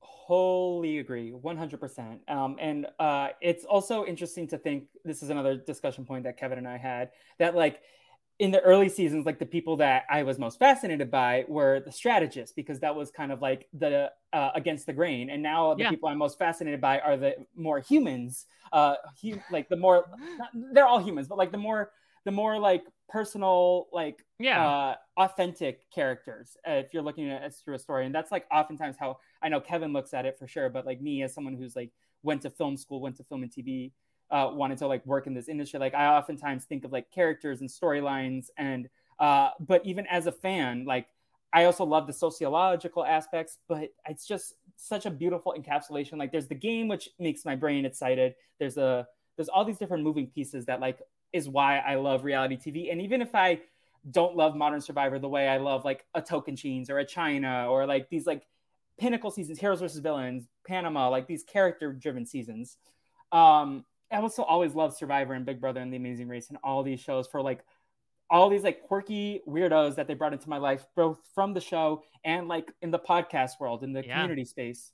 Amen. Yeah, I totally, totally agree. And again, I will say that the show teaches me so much as well. And again, sometimes might feel people might feel that shows like Survivor are a little handholdy towards the, the modern day as to like this is someone's trauma and this is what you know their story is all about and why this rep- representation matters. But I love getting to talk with the contestants about them getting to tell their stories, about having someone like a Noelle or a Ryan from season 43 get messages from the disabled community thanking them for being able to reach out. Talking with Joseph from Big Brother 24 about him opening up, granted on the feeds, but not on the show, about his ADHD and him saying that he received many, many messages from people saying, like, my daughter has ADHD and you explained things in a way to make it seem like a superpower, not a weakness, more than anyone else ever could. And that's, that's how Penn also describes it for me. Like that yeah. was I, I've been meaning to write an email to them, but I'm just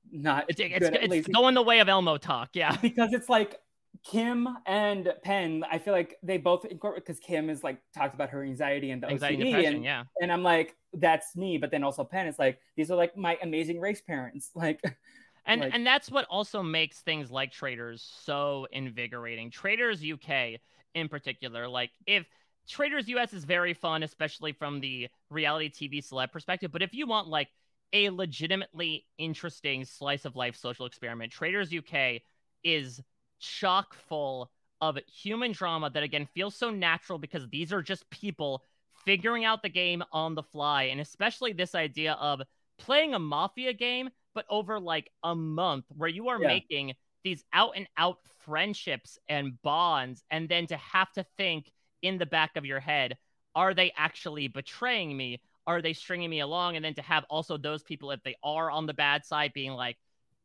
getting rid of this person would be good for me in the end but i can't necessarily do this. There was so much jam-packed emotion involved in that that again it brought me back to those early days where because people were so frantically trying to figure out how to handle all the new that was happening, they couldn't help but be themselves. It, I've only seen the US one because transparently there's a lot of TV to catch up on, and I've been more into the scripted stuff lately. But I do feel confident that we'll have some time to catch up on all this stuff. Just like a smidge. I, I fell off of the Australian Survivor. Uh, like I would start a season and then like there's so many episodes and then I just like haven't kept up with that. But I heard so you watched Big Brother One at two. This was years speed. ago. This was years ago. You I, could watch Australian Survivor at two x speed, definitively. No, the accents sometimes are harder. I watched the challenges on two x. I have to like. I gotta. I gotta.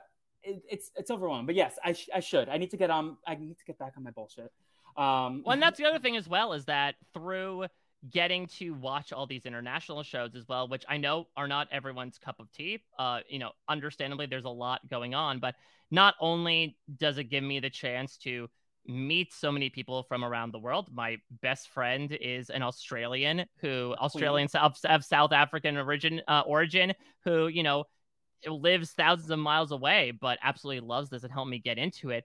But to also find out about other cultures somewhat as well. Not to say I know everything about these countries, obviously, from watching their reality TV seasons, but like I've only been to Canada a handful of times in my life, but I know so much about the geography watching Amazing Race Canada. The Amazing I, Race Canada, the season with um, the First Nation winners, mm-hmm. I thought like I learned so much just in that season alone. Yeah, from I, I didn't know I didn't know anything about Two Spirit until watching that season of Amazing Race Canada. Uh, getting to or even just getting to like experience Australian slang or like references or even foods, because obviously that's a big focus on Survivor. Even those small windows are awesome just because, again, with the window that I had essentially closed to a lot of the world growing up, this essentially allowed me to explore not just the world through Amazing Race, but almost humanity from a You've very specific lens. You've also experienced probiotics from South Africa. Oh God, yes, and my gut will always remember it. Yeah, that's another thing. Like I, I got stuff sent to me from South Africa by incredibly lovely people, and like I never would have done that in my life were it not for the idea of reality television in general. Okay, but I also desperately want to try steers. They look delicious every time they pop up. Yeah, um, it, it looks really incredible. Um, I I know we only have like so much time left, but there's so I mean, listen, other... let's let's keep going. You you say what you want to say, and I will respond like, in due time and take us in a completely different direction. There are two other big topics that we haven't even discussed that I had written down, but like if you gotta go, you gotta go. No, I'm here, okay, man. Cool.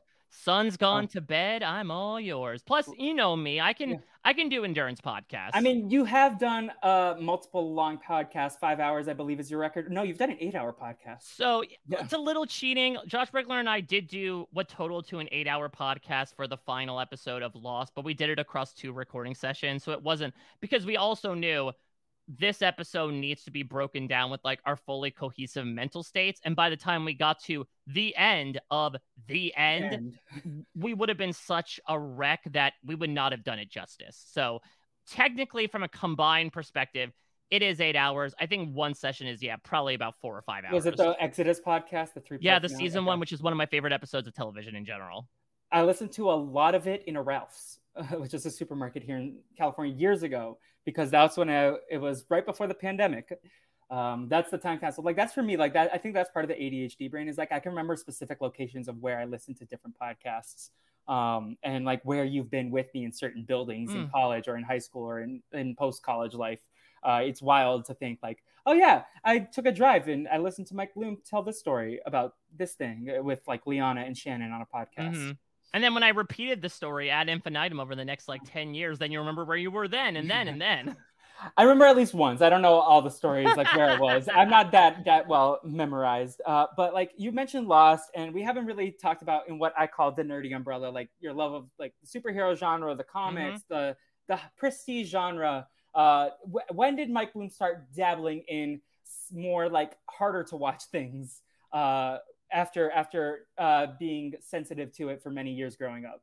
Yeah, so I mean, we're little long-winded going into the timeline of it all, right? Because I said reality TV got me wet. I did not mean to say that, but I'm going back to the example of like standing at the, the edge of the shores, right? Where I felt, okay, this is interesting.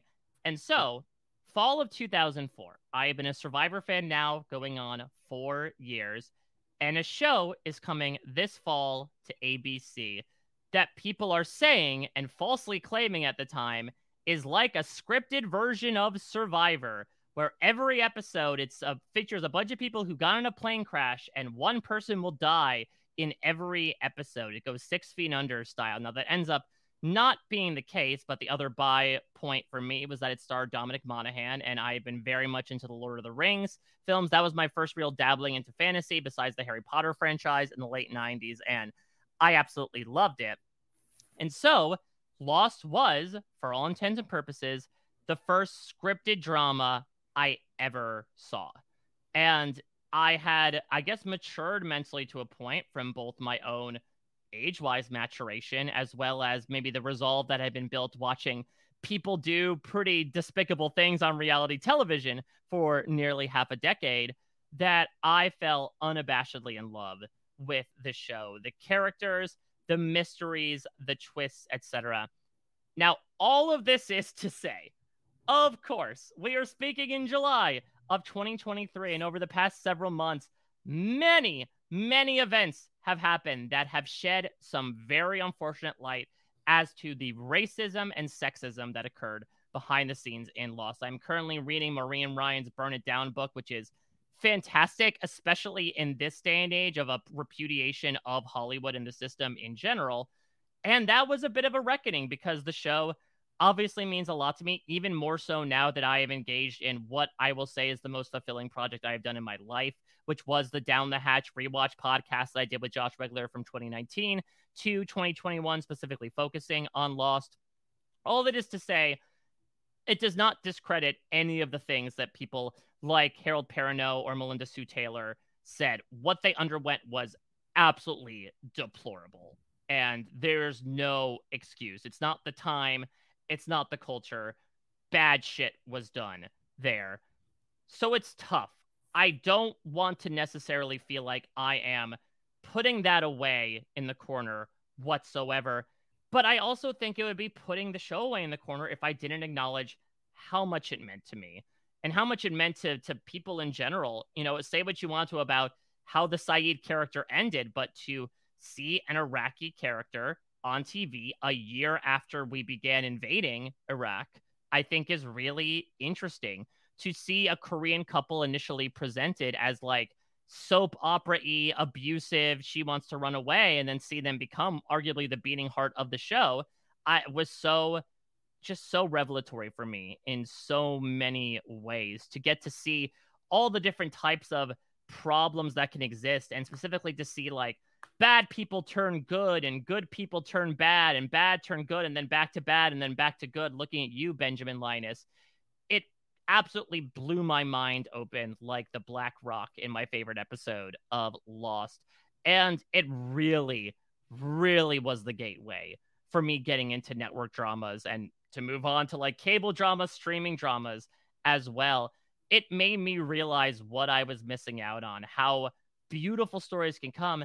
And that also, yes, dramas do involve a lot of sadness to it, but God, there is so much happiness in there as well. You know, we talk about comedies that are essentially dramas nowadays, half hour dramas, stuff like The Bear, but Lost had comic relief characters, comedic storylines, and then ultimately messages of happiness and hope that I would not have gotten whatsoever that have been instrumental in my life and what I take forward into my day to day.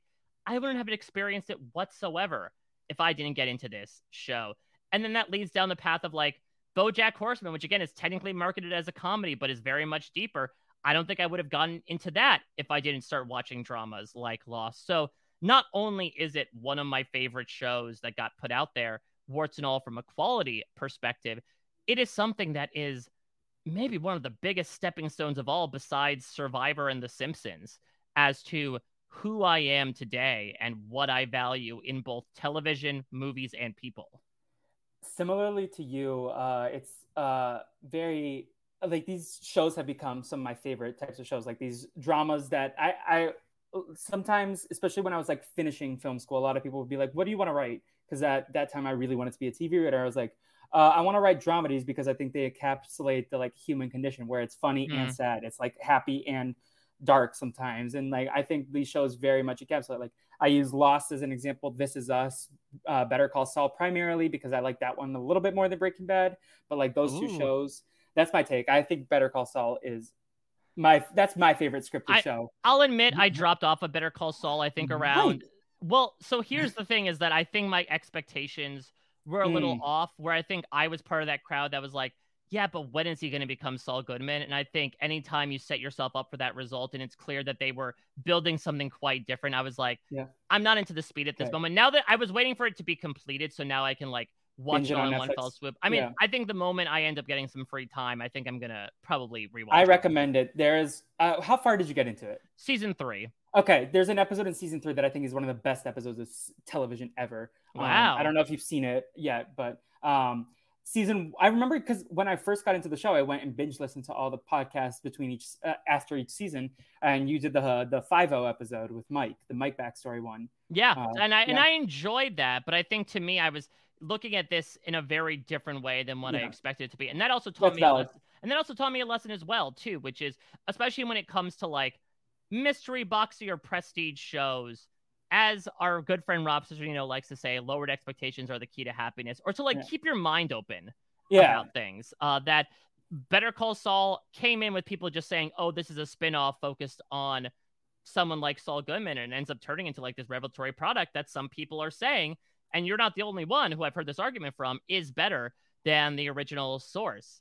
And I also like maintain that I like a slow burn better. I feel mm. like the hmm. payoff sometimes can be so worth it like if you like even if you're impatient like me which is weird right because i would feel like i would like the fast-paced action of breaking bad uh with each episode and like high stakes every single episode no whereas... I, I mean I, I feel you like i am much more into the character stuff of it all like this is going to be the most basic bitch opinion but i absolutely adore the wire which is not really plot mm-hmm. based whatsoever you don't really remember the wire for the plot there are certainly twists and turns and arcs to every season but by and large it's a vibes show it's yeah. just hanging out with these characters every week I go. I love a good vibes show. Like anything that can make me laugh and cry. Like This Is Us, especially like the earlier seasons. Like I think through season three, I really love. Like season four, five, six. Like I still enjoyed, but like though, like This Is Us, like the the because it's not a big plot show. It's kind of like, oh, how did Jack die? Is basically like the only mystery that they have, and then they have like a couple like others throughout the year. But like it's just a vibes show. Right, and that's uh-huh. the other thing as well about watching Lost and rewatching and re rewatching Lost is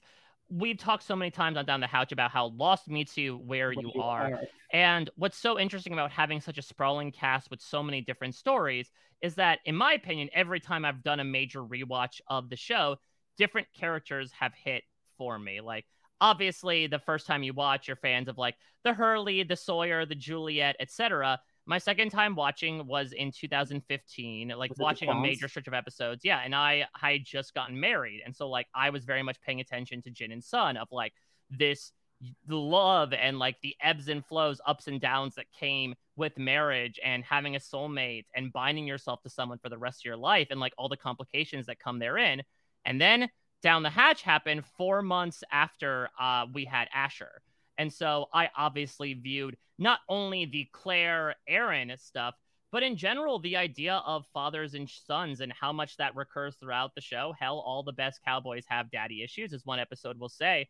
But like getting to see all of those relationships and how complicated they are over the course of the season hit so differently for me. And so that's a really fantastic show to watch, to rewatch. Uh, also, because like a lot of people, I was primarily caring about the mysteries, about the plot of the show. I certainly liked characters, but for me, I came back every week to be like, okay, what mystery is going to be solved this time? You know, what big question will be answered? But Lost can be a plot show, obviously, from a lot of the stuff the scripts revolve around. But if you watch it as more of a vibe show, if you watch it as tracking the arcs of these characters with the plot and the island more so in the background, like it is in basically every scene in Hawaii, it's an infinitely more enjoyable experience, in my opinion. Not only due to the satisfaction of the ending, which does, I think, a complete 180 when you look at it from that lens, but also to just take a really distilled look as to where these people start and where they end up. I think it's by far a more fulfilling way to watch not only that show, but more of the stuff I like in general than maybe something like a 24, which is mm-hmm. more so focused on, okay, what's going to happen this week?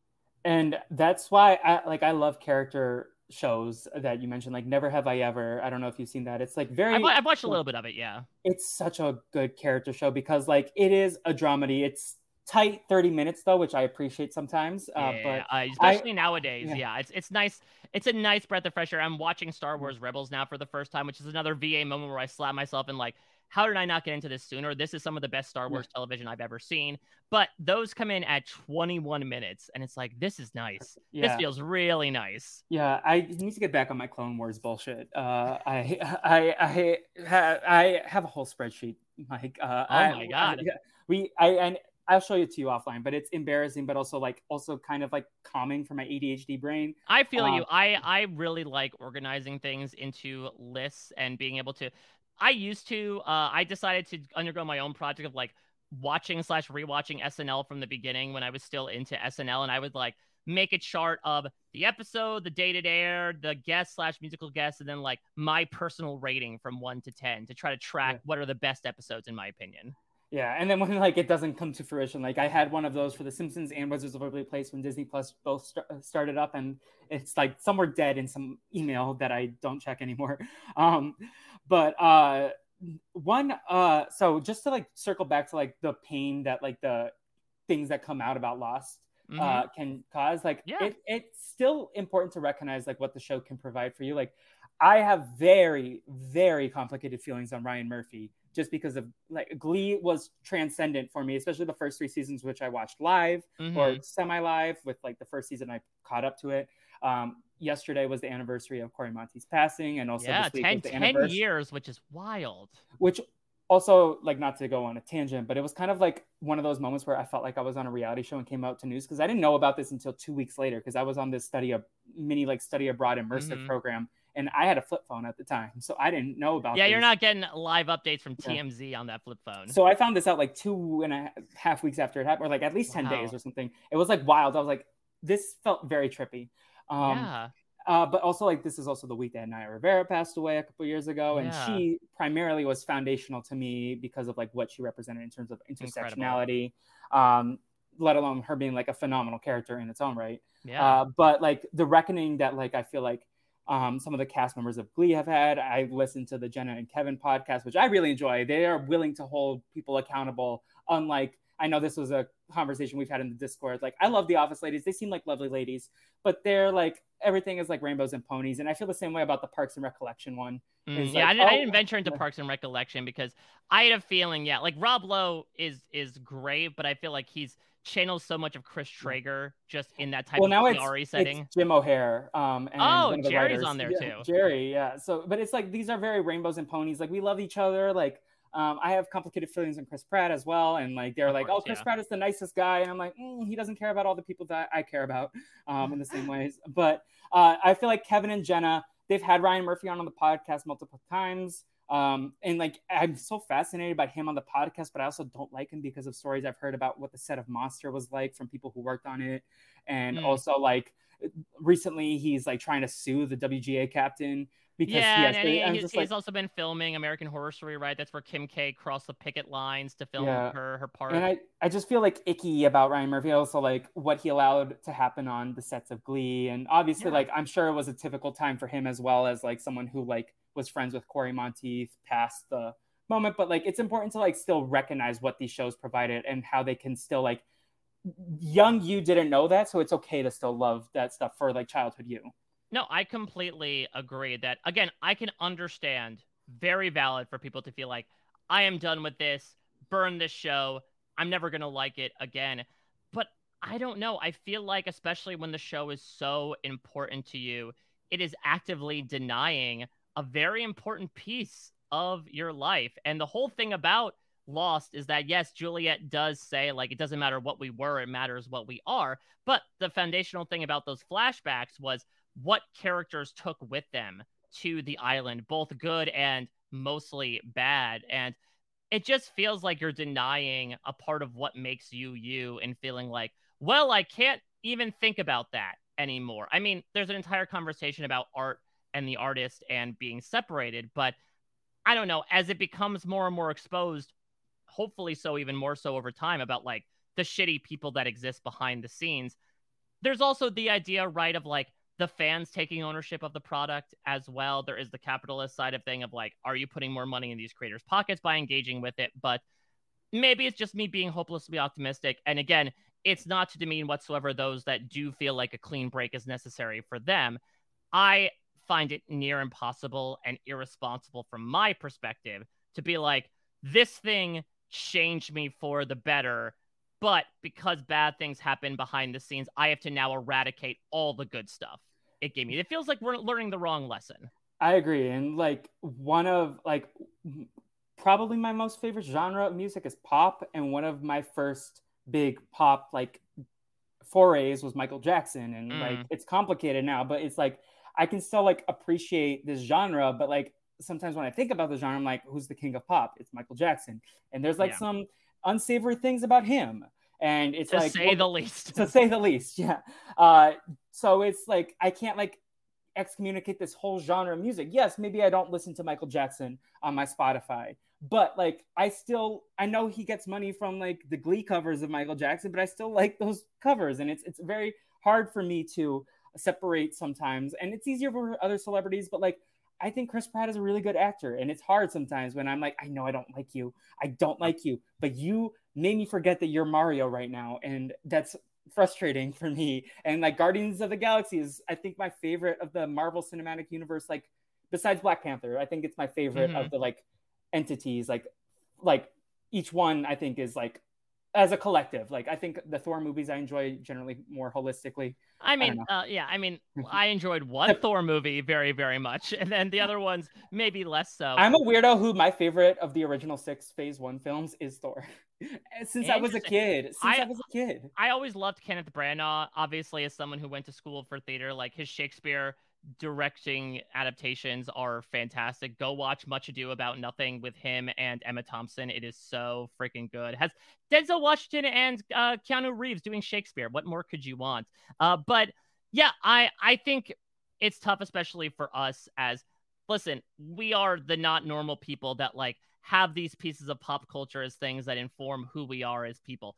Not all of us are like that. There are people out there who again are listening to podcasts and moving on and not feeling the need to send in feedback who are just like yeah i mostly learn stuff from you know p- playing sports and hanging out with my friends that they can look at this stuff and say oh yeah fine i'm good with canceling harry potter. But when it's a part of who you are first off the heartbreak is understandable because again it, it's part of your composition. It's almost like finding out a family member had done something unscrupulous because it's something that has informed your own genetics in a manner of speaking but I think it also means to your point, like you can forgive yourself, A, for the younger version of yourself for like not realizing it in the moment because nobody did.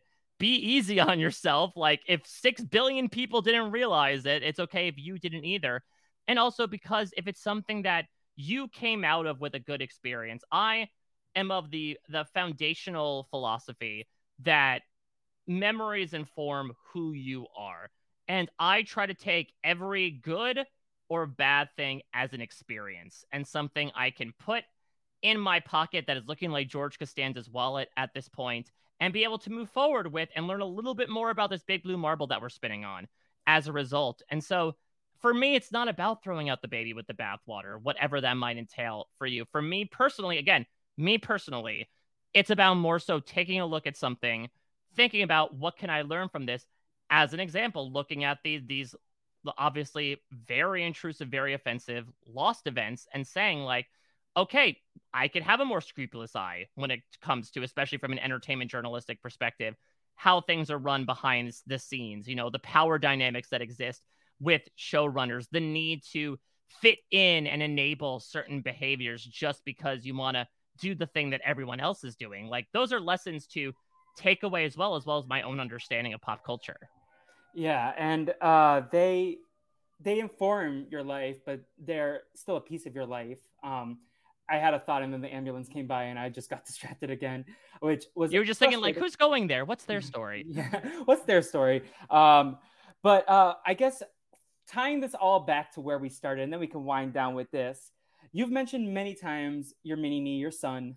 Uh, how has being a dad informed uh, your experiences in the media you consume now? Like what you want to show him? He's also a Star Wars baby. So He's a Star Wars I, baby, literally born on May fourth. Yeah. Yep. So uh, how? And then also like I guess like your experiences in community settings, like watching things in a group, whether it's like the live shows that we go to, whether it's like growing up watching things with your family, like that Simpsons yeah. episode. Uh, like how does experience uh, watching things and like showing others the things that you love. Um, can you talk a little bit about that? I guess is my question. yeah, it's odd to say, but it's still a completely new experience to me. It's not the right term to use, but like for the vast majority of my life, I was essentially like a closeted Survivor fan. Um, where when I had really gotten serious with my now wife, Angela, I remember we had graduated. She had come to visit me when I was living in my parents' house.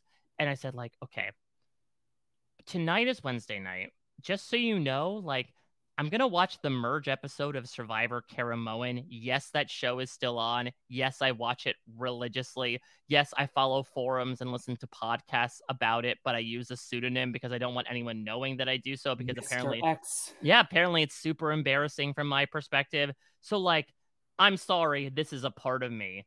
And it's so interesting to look back on that because I have been so incredibly grateful for all of these community watch experiences. Like it is astounding to me on so many levels getting to go to a live know-it-alls to just a live viewing party because all I do when I look around is like think back to the 10-year-old version of myself who would talk about things with people, but then as others would fade away on the show, I felt like I couldn't talk about that with anybody else. And so I found the internet more and more, whether it's playing orgs or whether it's, you know, hanging out on forums with people, but largely remaining by myself and to be like out in the open, Mike Bloom here as like an actual voice, relatively so, in the community of this show that I once felt ashamed to be a fan of, and to be in a room of people who love the show as well and get invigorated by it like it's a sports game or like the finale of a major prestige TV show. It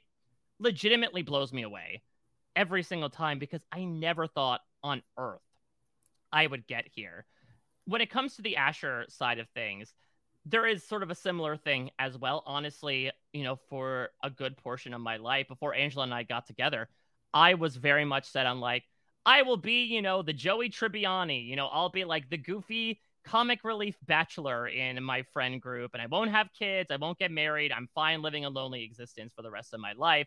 And obviously, things change in a very blessed way, including having my son. I was never prepared to be a father, but I love getting to like re-experience life through him and get to to show him things that I both had seen before, but that I hadn't. I hadn't gotten into superheroes until a pretty old age. Like I had watched um X-Men the animated series and I watched like the the Sam Raimi Spider-Man films, but honestly, once I really started getting into the MCU around like 2014, that's the first time I read comics. I had not read any comics, Marvel, DC, whatever, before that. For just Calvin and Hobbes. I did read Calvin and Hobbes. Okay. I guess that's a comic strip. okay. Uh, and I read like Simpsons comics, but it feels distinctly different from like no, superhero comics. And so it's so interesting to now feel like he's gets this ability to access these things, not only in a way with the amount of media that's available to him, but also getting to jump on these things in a way that I wasn't able to because of like my own issues going on that nobody was really able to figure out. We're at a point where mental health research is stronger than ever. We're able to take care of our kids in a very different way than we were even 10 years ago, where we're able to cater content to that as well. And so it's been amazing to like watch him get into Spider-Man, watch him get into Star Wars. That's it's just so cool. And I'm also grabbing onto the moment because you never know when that phase will go out and he's like, I don't like that anymore. I'm moving on, you know, to make sure he's into the the, the dorky things that I like. That is awesome.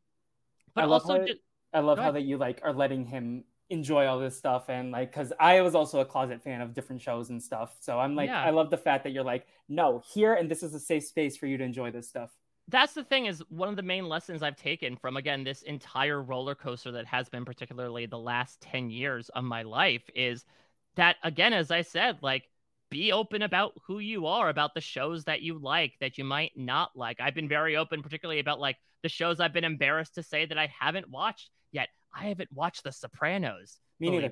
Maybe I will. The Dark Knight. And that that's fine. Again, that's the thing is I'm working on it. I'm working on it. Feels weird in the moment, but I I find it so freeing to be able to to do that and to be open about like these are the things I like and trying to get other people into it as well, whether it's my partner in Angela or whether it's my son in Asher and just being able to see things through his eyes, it is honestly alleviating sometimes because the pressure on all of us in this moment as adults, and especially I feel bringing someone into this consistently, increasingly fracturing world can get very, very heavy. And so it's nice to sometimes let that weight off by just like watching my kid enjoy Luke Skywalker you know, and, and call Darth Vader his best friend, which I do have some concerns about. But for right now, I think it's cute. So it's okay. Maybe that's how the whole problem mm-hmm. started in the first place with Anakin Skywalker. It, it's it's almost my escape as well. And for so long, I have had these shows, these movies serve as my own escape from my own day to day issues and sometimes learn about them a bit more. But now I get to see through the eyes of obviously a more flesh and blood form of escape in front of me, him have his own journey, his own version of escaping. And that is just, it's so freaking cool. It's, it's so, again, an incredibly lucky and grateful that I, I get to do this, that I get to be along his side, showing him the things I love, as well as getting to see him sort of go on his own path too, to go places where I dare not when I was his age. It's been an unbelievable experience in, in so many ways. That's like the the one term I would use to define how the past 10 years have been for me. Just unbelievable in every sense of all five syllables. I love that. And uh, just three quick follow ups. One, uh, as someone who has been writing for Anakin Skywalker, I feel like that man was just misguided. If he had more love and less pressure, he would not have turned out the way he was. So you just make sure you yeah. emphasize the love, and maybe uh, maybe they can be best friends. Him as, as as long as we don't have Asher like win a pod race and have to go hang out with like a couple of old guys yeah. trying to teach him the ways of the force and leave his parents behind, that'll be a good step, I believe. It's also hilarious that like I feel like the whole time I've been nodding my head, it's like relatable, relatable, relatable, and then you get to the fact that you were like, I was gonna be Joey Tribbiani. I was like, ooh no, I'm like the Ted Mosby, the untoxic Ted Mosby, where mm. I want I want the relationship and the kids and that, but like that's like the first time I felt like, oh, this is like the first like difference but that's like the beautiful human yeah. experience that like this is and and you ended up with a family anyway yeah. so um but it's and, it's, and it'll it'll come it'll yeah. come. I've i've now firmly believe after being with angela like there is a pot for every lid and we're at a time where we are now connected more than ever uh, for good and for bad. And so you know you never know. The person will be out there for you somewhere in some country in some city in some state in some universe maybe. Again let's uh let's not completely yeah be speciesist here. So yeah it, it's been something i never truly expected because i had you know several bad encounters i had been in love before and it didn't work out well. And i had just conditioned myself to believing like yeah you're just not meant to do this. It's fine. It doesn't happen for everybody. You have other things to be happy about. And i didn't realize how full my heart was capable of getting. I'd shut it off for so long. Yeah. We don't have to break all this down now because I know this is not the topic, but it's definitely an interesting conversation and something that I'm trying to like let go of a little bit more. Like the the um what I want or like the the I, I this is something that I was talking to my therapist about, like how mm-hmm. TV romanticizes a lot of friendships relationships yeah. like life and it's like not always going to be like that even like friendships uh, you have to I mean, more work in that than you realize watching like I mean let's do bit square peg round hole into fatherhood I've talked before about how much like Bluey and particularly Bluey's dad is oftentimes like a model parent in terms of him being so actively engaged you know playing with his kid oftentimes not getting getting angry ready to commit to everything and also like teach warm lessons along the way and I actually have talked with other dads about this, and they have said, like, yeah, but remember, this is seven minutes out of their day. And yeah. while it is obviously not what the creators are to assume, it's also a good reminder for us as well of you don't need to be on all the time from a fatherhood perspective. Obviously, pay attention, show love and devotion to your child, but don't put yourself on a pedestal where you feel like you have to be in that number one dad mode the entire time or things will just crumble around you. It's it, it's hard to like try to distance yourself because we do we you and I we surround ourselves with these pieces of media right we yeah. are very passionate about this type of storytelling and like learning about different people through the stories that we see but it's also like you're still making your own story and it's still unwritten and you have to go on that path so it can be very challenging sometimes to disconnect, especially for me, who's someone working at a movie studio who tells stories about movie stories all day. Yeah. Um, so sometimes it's hard to disconnect where I'm like surrounded by the media. And I'm sure for you as well, someone who's like reading about different media and like writing about it and uh, being an, a journalist in the space and talking about media. So uh, something to remember. But I also do appreciate the fact that you're like very vulnerable with the things that you love now Uh, and it's Yeah. done me well to be transparent about the shows that I like, like being transparent about my love of Big Brother led me to a really cool gig one time in LA, like a game show gig. Um, so I am not ashamed of like this stuff. I mean, I'm a big Rob Has a Podcast post show recaps dork, and like look at me, I'm talking to you. In the wise words of one of my favorite prophets, Lyle Crocodile. Take a look at us now. Wow, the Shawn Mendes crocodile comes to speak. I I totally agree, and it's also interesting to see Survivor grow with so many people becoming fans of it due to the pandemic, primarily. Of like, yeah, join us. The fact that again, something I thought that nobody watched is now being watched by maybe its most amount of people ever, besides that season one finale. It's awesome to think about from my own mental perspective, considering where I thought things were 20 years ago. It's incredibly exciting uh, that like the show that like hopefully now it's less of a chore for me to try to convert my friends but it's still some work sometimes like I, i've been trying to pitch my friends for like a year and i'm giving them episodes or seasons because i'm very confident that there are some episodes that are so compelling as an individual story that i think the jeff kent episode of philippines is like Ooh, there's a hero and penner there's Right. like the villains it's like a well executed story and then the There's villains don't die in the end. No, but it's like something enough that like he wins the episode. It's like the hero wins, and I think that's like a very compelling starting episode. I'm trying to find more episodes where I can like convert my friends into that. But Can you just so say stubborn. that Tom Holland really likes it and then they'll just jump on board? I wish. I know Jesse was tweeting that. Which, by the way, Jesse like that is the most I've identified with like an individual on these shows. Uh, sorry to the two friends that I've had, like in Daniel and Brandon, but have you, have um, you have you told them that? Jesse, no, I, Yeah. I've never met Jesse in person. I've tweeted, mean- I've tweeted about it, but like, yeah, I was gonna say like yeah. uh, yeah, DM him, reach out to him. He's an incredibly nice guy. And I he sure would- he is, but it's like I don't know. I still like get it's so I, weird I listen. DMing. I'm, I'm like, also yeah. I'm also Yeah. saying yeah that you're like this is very healthy to keep things at arm's length. Also, DM these reality TV contestants. We gotta pull something transparently, it's here. still overwhelming emailing you or Rob or Josh or reaching out sometimes. I'm like, it's I was like, I, I'm a fan still. Like, it's weird. Like, Stop. I'm a fan of yours. Thank you, Michael. Um, but Hi, and brought back the for the first name, the full first brought name. it full circle. Um, but yeah, this was so fun. I feel like I could have this conversation with you for hours, like talking about different pieces of media, like even just like Yeah. jumping around. We we could spend hours talking about like things that I know you like, like Avatar or Mhm. superheroes, or like there's so many different pieces of media that we could talk about. But I feel like we got a good encapsulation. But if you ever want to do a part two, open invite. Oh, of Um, course. Let's Mission Impossible yes. this, right? Let's Do a part two that will be coming up at some point in years and years to come. Well, it was supposed to come out next year. Same with Spider Verse, but who knows? Yeah, Uh, um, but with that said, um, Mike, you have many a things going on these days. Where can the people keep up with you? And then, as always, what is a pop culture plug for you to give out to the listeners? Woo! That's a good one. Uh, so I will just say in general, at a Mike Bloom type on all social media islands in this increasing archipelago that is I the do have a question about your your Twitter profile photo. It's been the same for ten years. Are you maintaining that forever?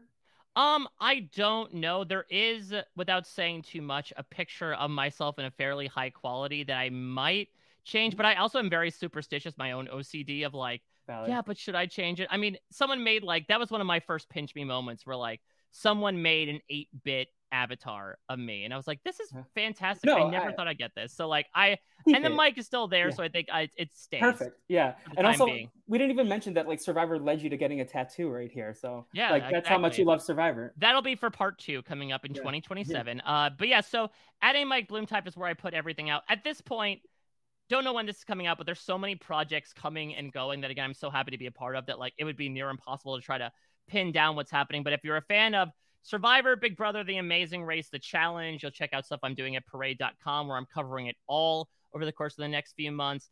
Post show recaps, so much stuff, basically in the realms of like sci-fi, mystery, boxy types of shows when they are existing. So feel free to check all that stuff out, as well as me appearing on these types of podcasts and random smatterings as well, whenever I am so lucky to get asked to guest. Pop culture recommendation. Honestly, it's got to be Star Wars Rebels. Uh, I was someone who did not engage with it whatsoever. I didn't watch the Clone Wars until a few years ago, just because I really had not soured on Star Wars, but kind of became tired of it. But it is incredibly well done. It was actually going back to our original chats about like watching things out of your age range. It was initially a Disney Junior show, Ooh. but starting in about season two, they maybe get the the hint of okay, Star Wars nerds are watching us of all ages, and so they really mature. The visual quality takes a major uptick.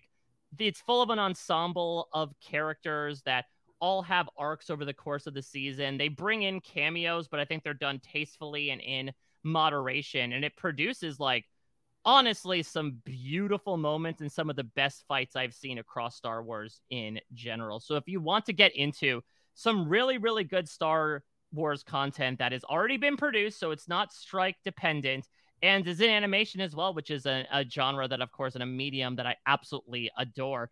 Check that out. It's on Disney Plus as well. So if you're a big Star Wars fan, get into that.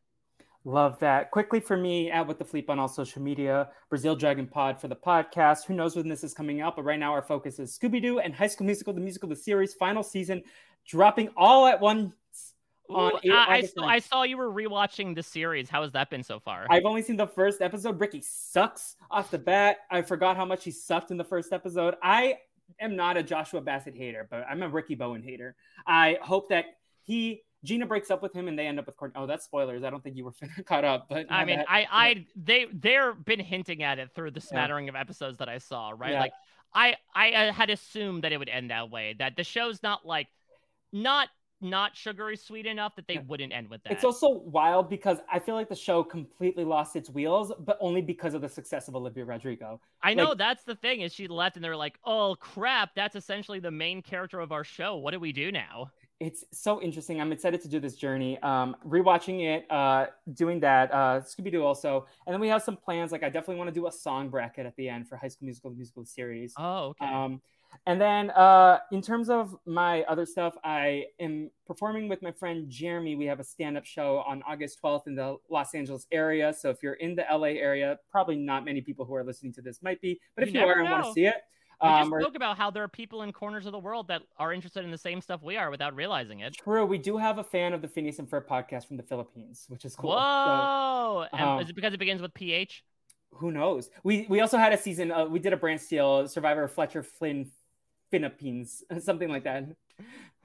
Uh, uh, or Survivor fin- Philippines and I don't know. I don't remember what we called it. And then our season two, we did Survivor Mango Chutney versus Blood versus Water. Uh, mm. Because Baljeet says this is thicker than uh, mango chutney, and then Navi made a joke about mango chutney is thicker than blood versus water.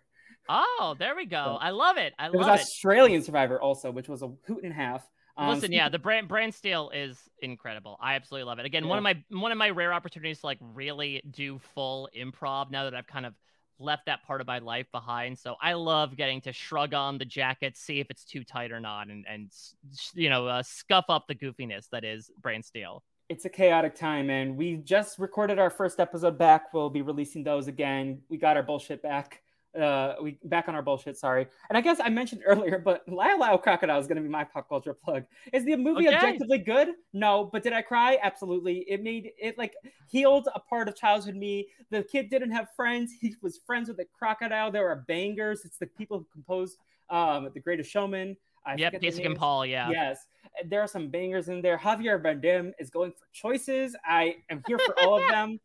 Um, that is my pop culture plug. But there's so many great things pop culture wise. Like if you can get out to the theaters, support uh, especially the Blackening and Joyride if you like mm. comedies. Uh, Joyride, you mentioned Daniel Dae Kim, he's in the movie, and I almost uh, I almost screamed Daddy Day Kim, and then no one would have gotten that reference. I, I that cast looks awesome. I love Stephanie Hsu. I love all the love that she's been getting. I'll admit, like I wasn't a huge devotee of uh be more chill certainly on the level that some fans have yeah. got but like i i really enjoyed her. Love ashley park another theater convert. And that's what i'm i'm still i'm the stage mom that roots for like when broadway actors do projects on film or tv like jonathan bailey doing bridgerton and now going to play fiyero in the wicked movie. I'm like yes i just watched clips of you in the west end doing company it's so fun to see all the success of these theater people. Also, um, another pop culture plug: the cast recording for Shucked.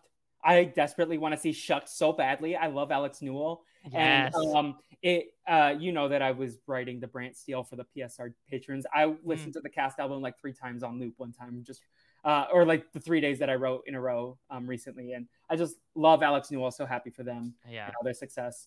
Um, but yeah, with that said, Mike, if hashtags are still a thing, what should they hashtag? God, what should the hashtag be? We doted on so many subjects. Hashtag come? No, I'm kidding. no. I mean, we'll get a very, you're talking about finding an audience. Like, you will find an audience to come out to your show in LA if you use hashtag come. I don't know. I'm sorry. I know I've said, oh, I love doing improv, but you call me on the spot. I'm just trying to think past our two hour conversation. Um, I'm trying. You know what? Think. We're, we're gonna we're gonna do hashtag fly by F L Y B Y E in honor of you randomly swatting away the fly and missing the answer to your question. That was the moment. It came back recently, and I was like, "Go away, fly." Uh, I this is a random tangent quickly before we wrap up, but there was an episode of the Challenge podcast many years ago that Allie and Brian got in a debate about the old lady who swallowed the fly. Yes. And I remember that deeply, that moment. I remember where I was. I was trying to fall asleep. And that was a wild time when I thought I could fall asleep to podcasts. Um, not a thing. no, it's it's tough. I'm someone who I thought when I was a kid, like, and I had to memorize lines for a play, I'll do the old trick on sitcoms where you listen to the lines on repeat when you're sleeping, and then you'll wake up and it'll automatically be rem- memorized just in your gray matter. But like, I don't know mm-hmm. anyone that can fall asleep listening to something and truly listening to something. Maybe if you have like calming music on in the background, but I don't know. I think it's just because I'm so single minded. I have a very tough time multitasking that I can't be actively listening to something while also trying to put my body to sleep. See, for me, I have it in the background, but then my mind still spirals anyways. But then I'll have like right now I'm doing the Marvel movies in Portuguese, um, so then I can listen to it because I've been trying to improve my Portuguese professionally. Um, but then previously was Friends when I first got this job because Friends is like the biggest show in the world, especially for Warner Brothers. Um, so then I listened to Friends and I flipped the iPad over and just like had it in the background and I put a sleep timer on it and then like it works, but it took me a while to get used to it. But I can't fall asleep with like nothing in the background. And white noise never worked for me. Mm. Uh, the Sleep with Me podcast never worked for me. Um, so well, nothing says white noise better than Friends. Probably the ultimate version of white noise. Love it. Um, with that said, hashtag fly by. Thank you so much, so much, Mike, for doing this podcast. Anytime, man. This was so fantastic. Thank you for having me on. I get the opportunity to talk about so many specific pieces, you know, usually covering them episodically. So very rarely do I get to go macro here. I loved it. Um, and with that said, stay tuned to the Media Made Me for more exciting interviews. Until next time, everyone, bye. Now I know I'm dreaming. Master, I don't think you quite realize what you've got here. So why don't you just ruminate whilst I illuminate the possibilities? Well, Ali Baba had them 40 thieves. Scheherazade had a thousand tales. But master, you in luck, cause up your sleeves, you got a brand of magic never fails. You got some power in your corner now. It's heavy ammunition in your camp. You got some punch, pizzazz, Jabu and house. All you gotta do is rub that lamp, and I'll say, Mr. Aladdin, sir, what will your pleasure be? Let me take your order, jot it down. You ain't never had a friend like me. Life is your restaurant, and I'm your maitre d'. Come on, whisper what it is you want. You ain't never had a friend like me. Yes, sir, we pride ourselves on service. You're the boss, the king, the shah. Say what you wish, it's yours. True dish. About a little more baklava. Have some of column A, try all of column B. I'm in the mood to help you, dude. You ain't never had a friend like me. Oh my. No, no. Can your friends do this? Can your friends do that? Can your friends pull this out their little hat? Can your friends go? Woo! Hey, looky here. Uh-huh. You know, friends go abracadabra, let it rip, and then make the sucker disappear. So don't you sit there, slap your buggy-eyed. I'm here to answer all your midnight prayers. You got me bona fide certified. You got a genie for a charge to fail. I got a power to help you out. So what you wish I really want to know. You got a list that's three miles long, no doubt. Well, all you got to do is rub like so. Mr. Aladdin, sir, have a wish or two or three. I'm on the job, you big nabob. You ain't never had a friend, never had a friend. You ain't never had a friend, never had a friend. You ain't never had a friend.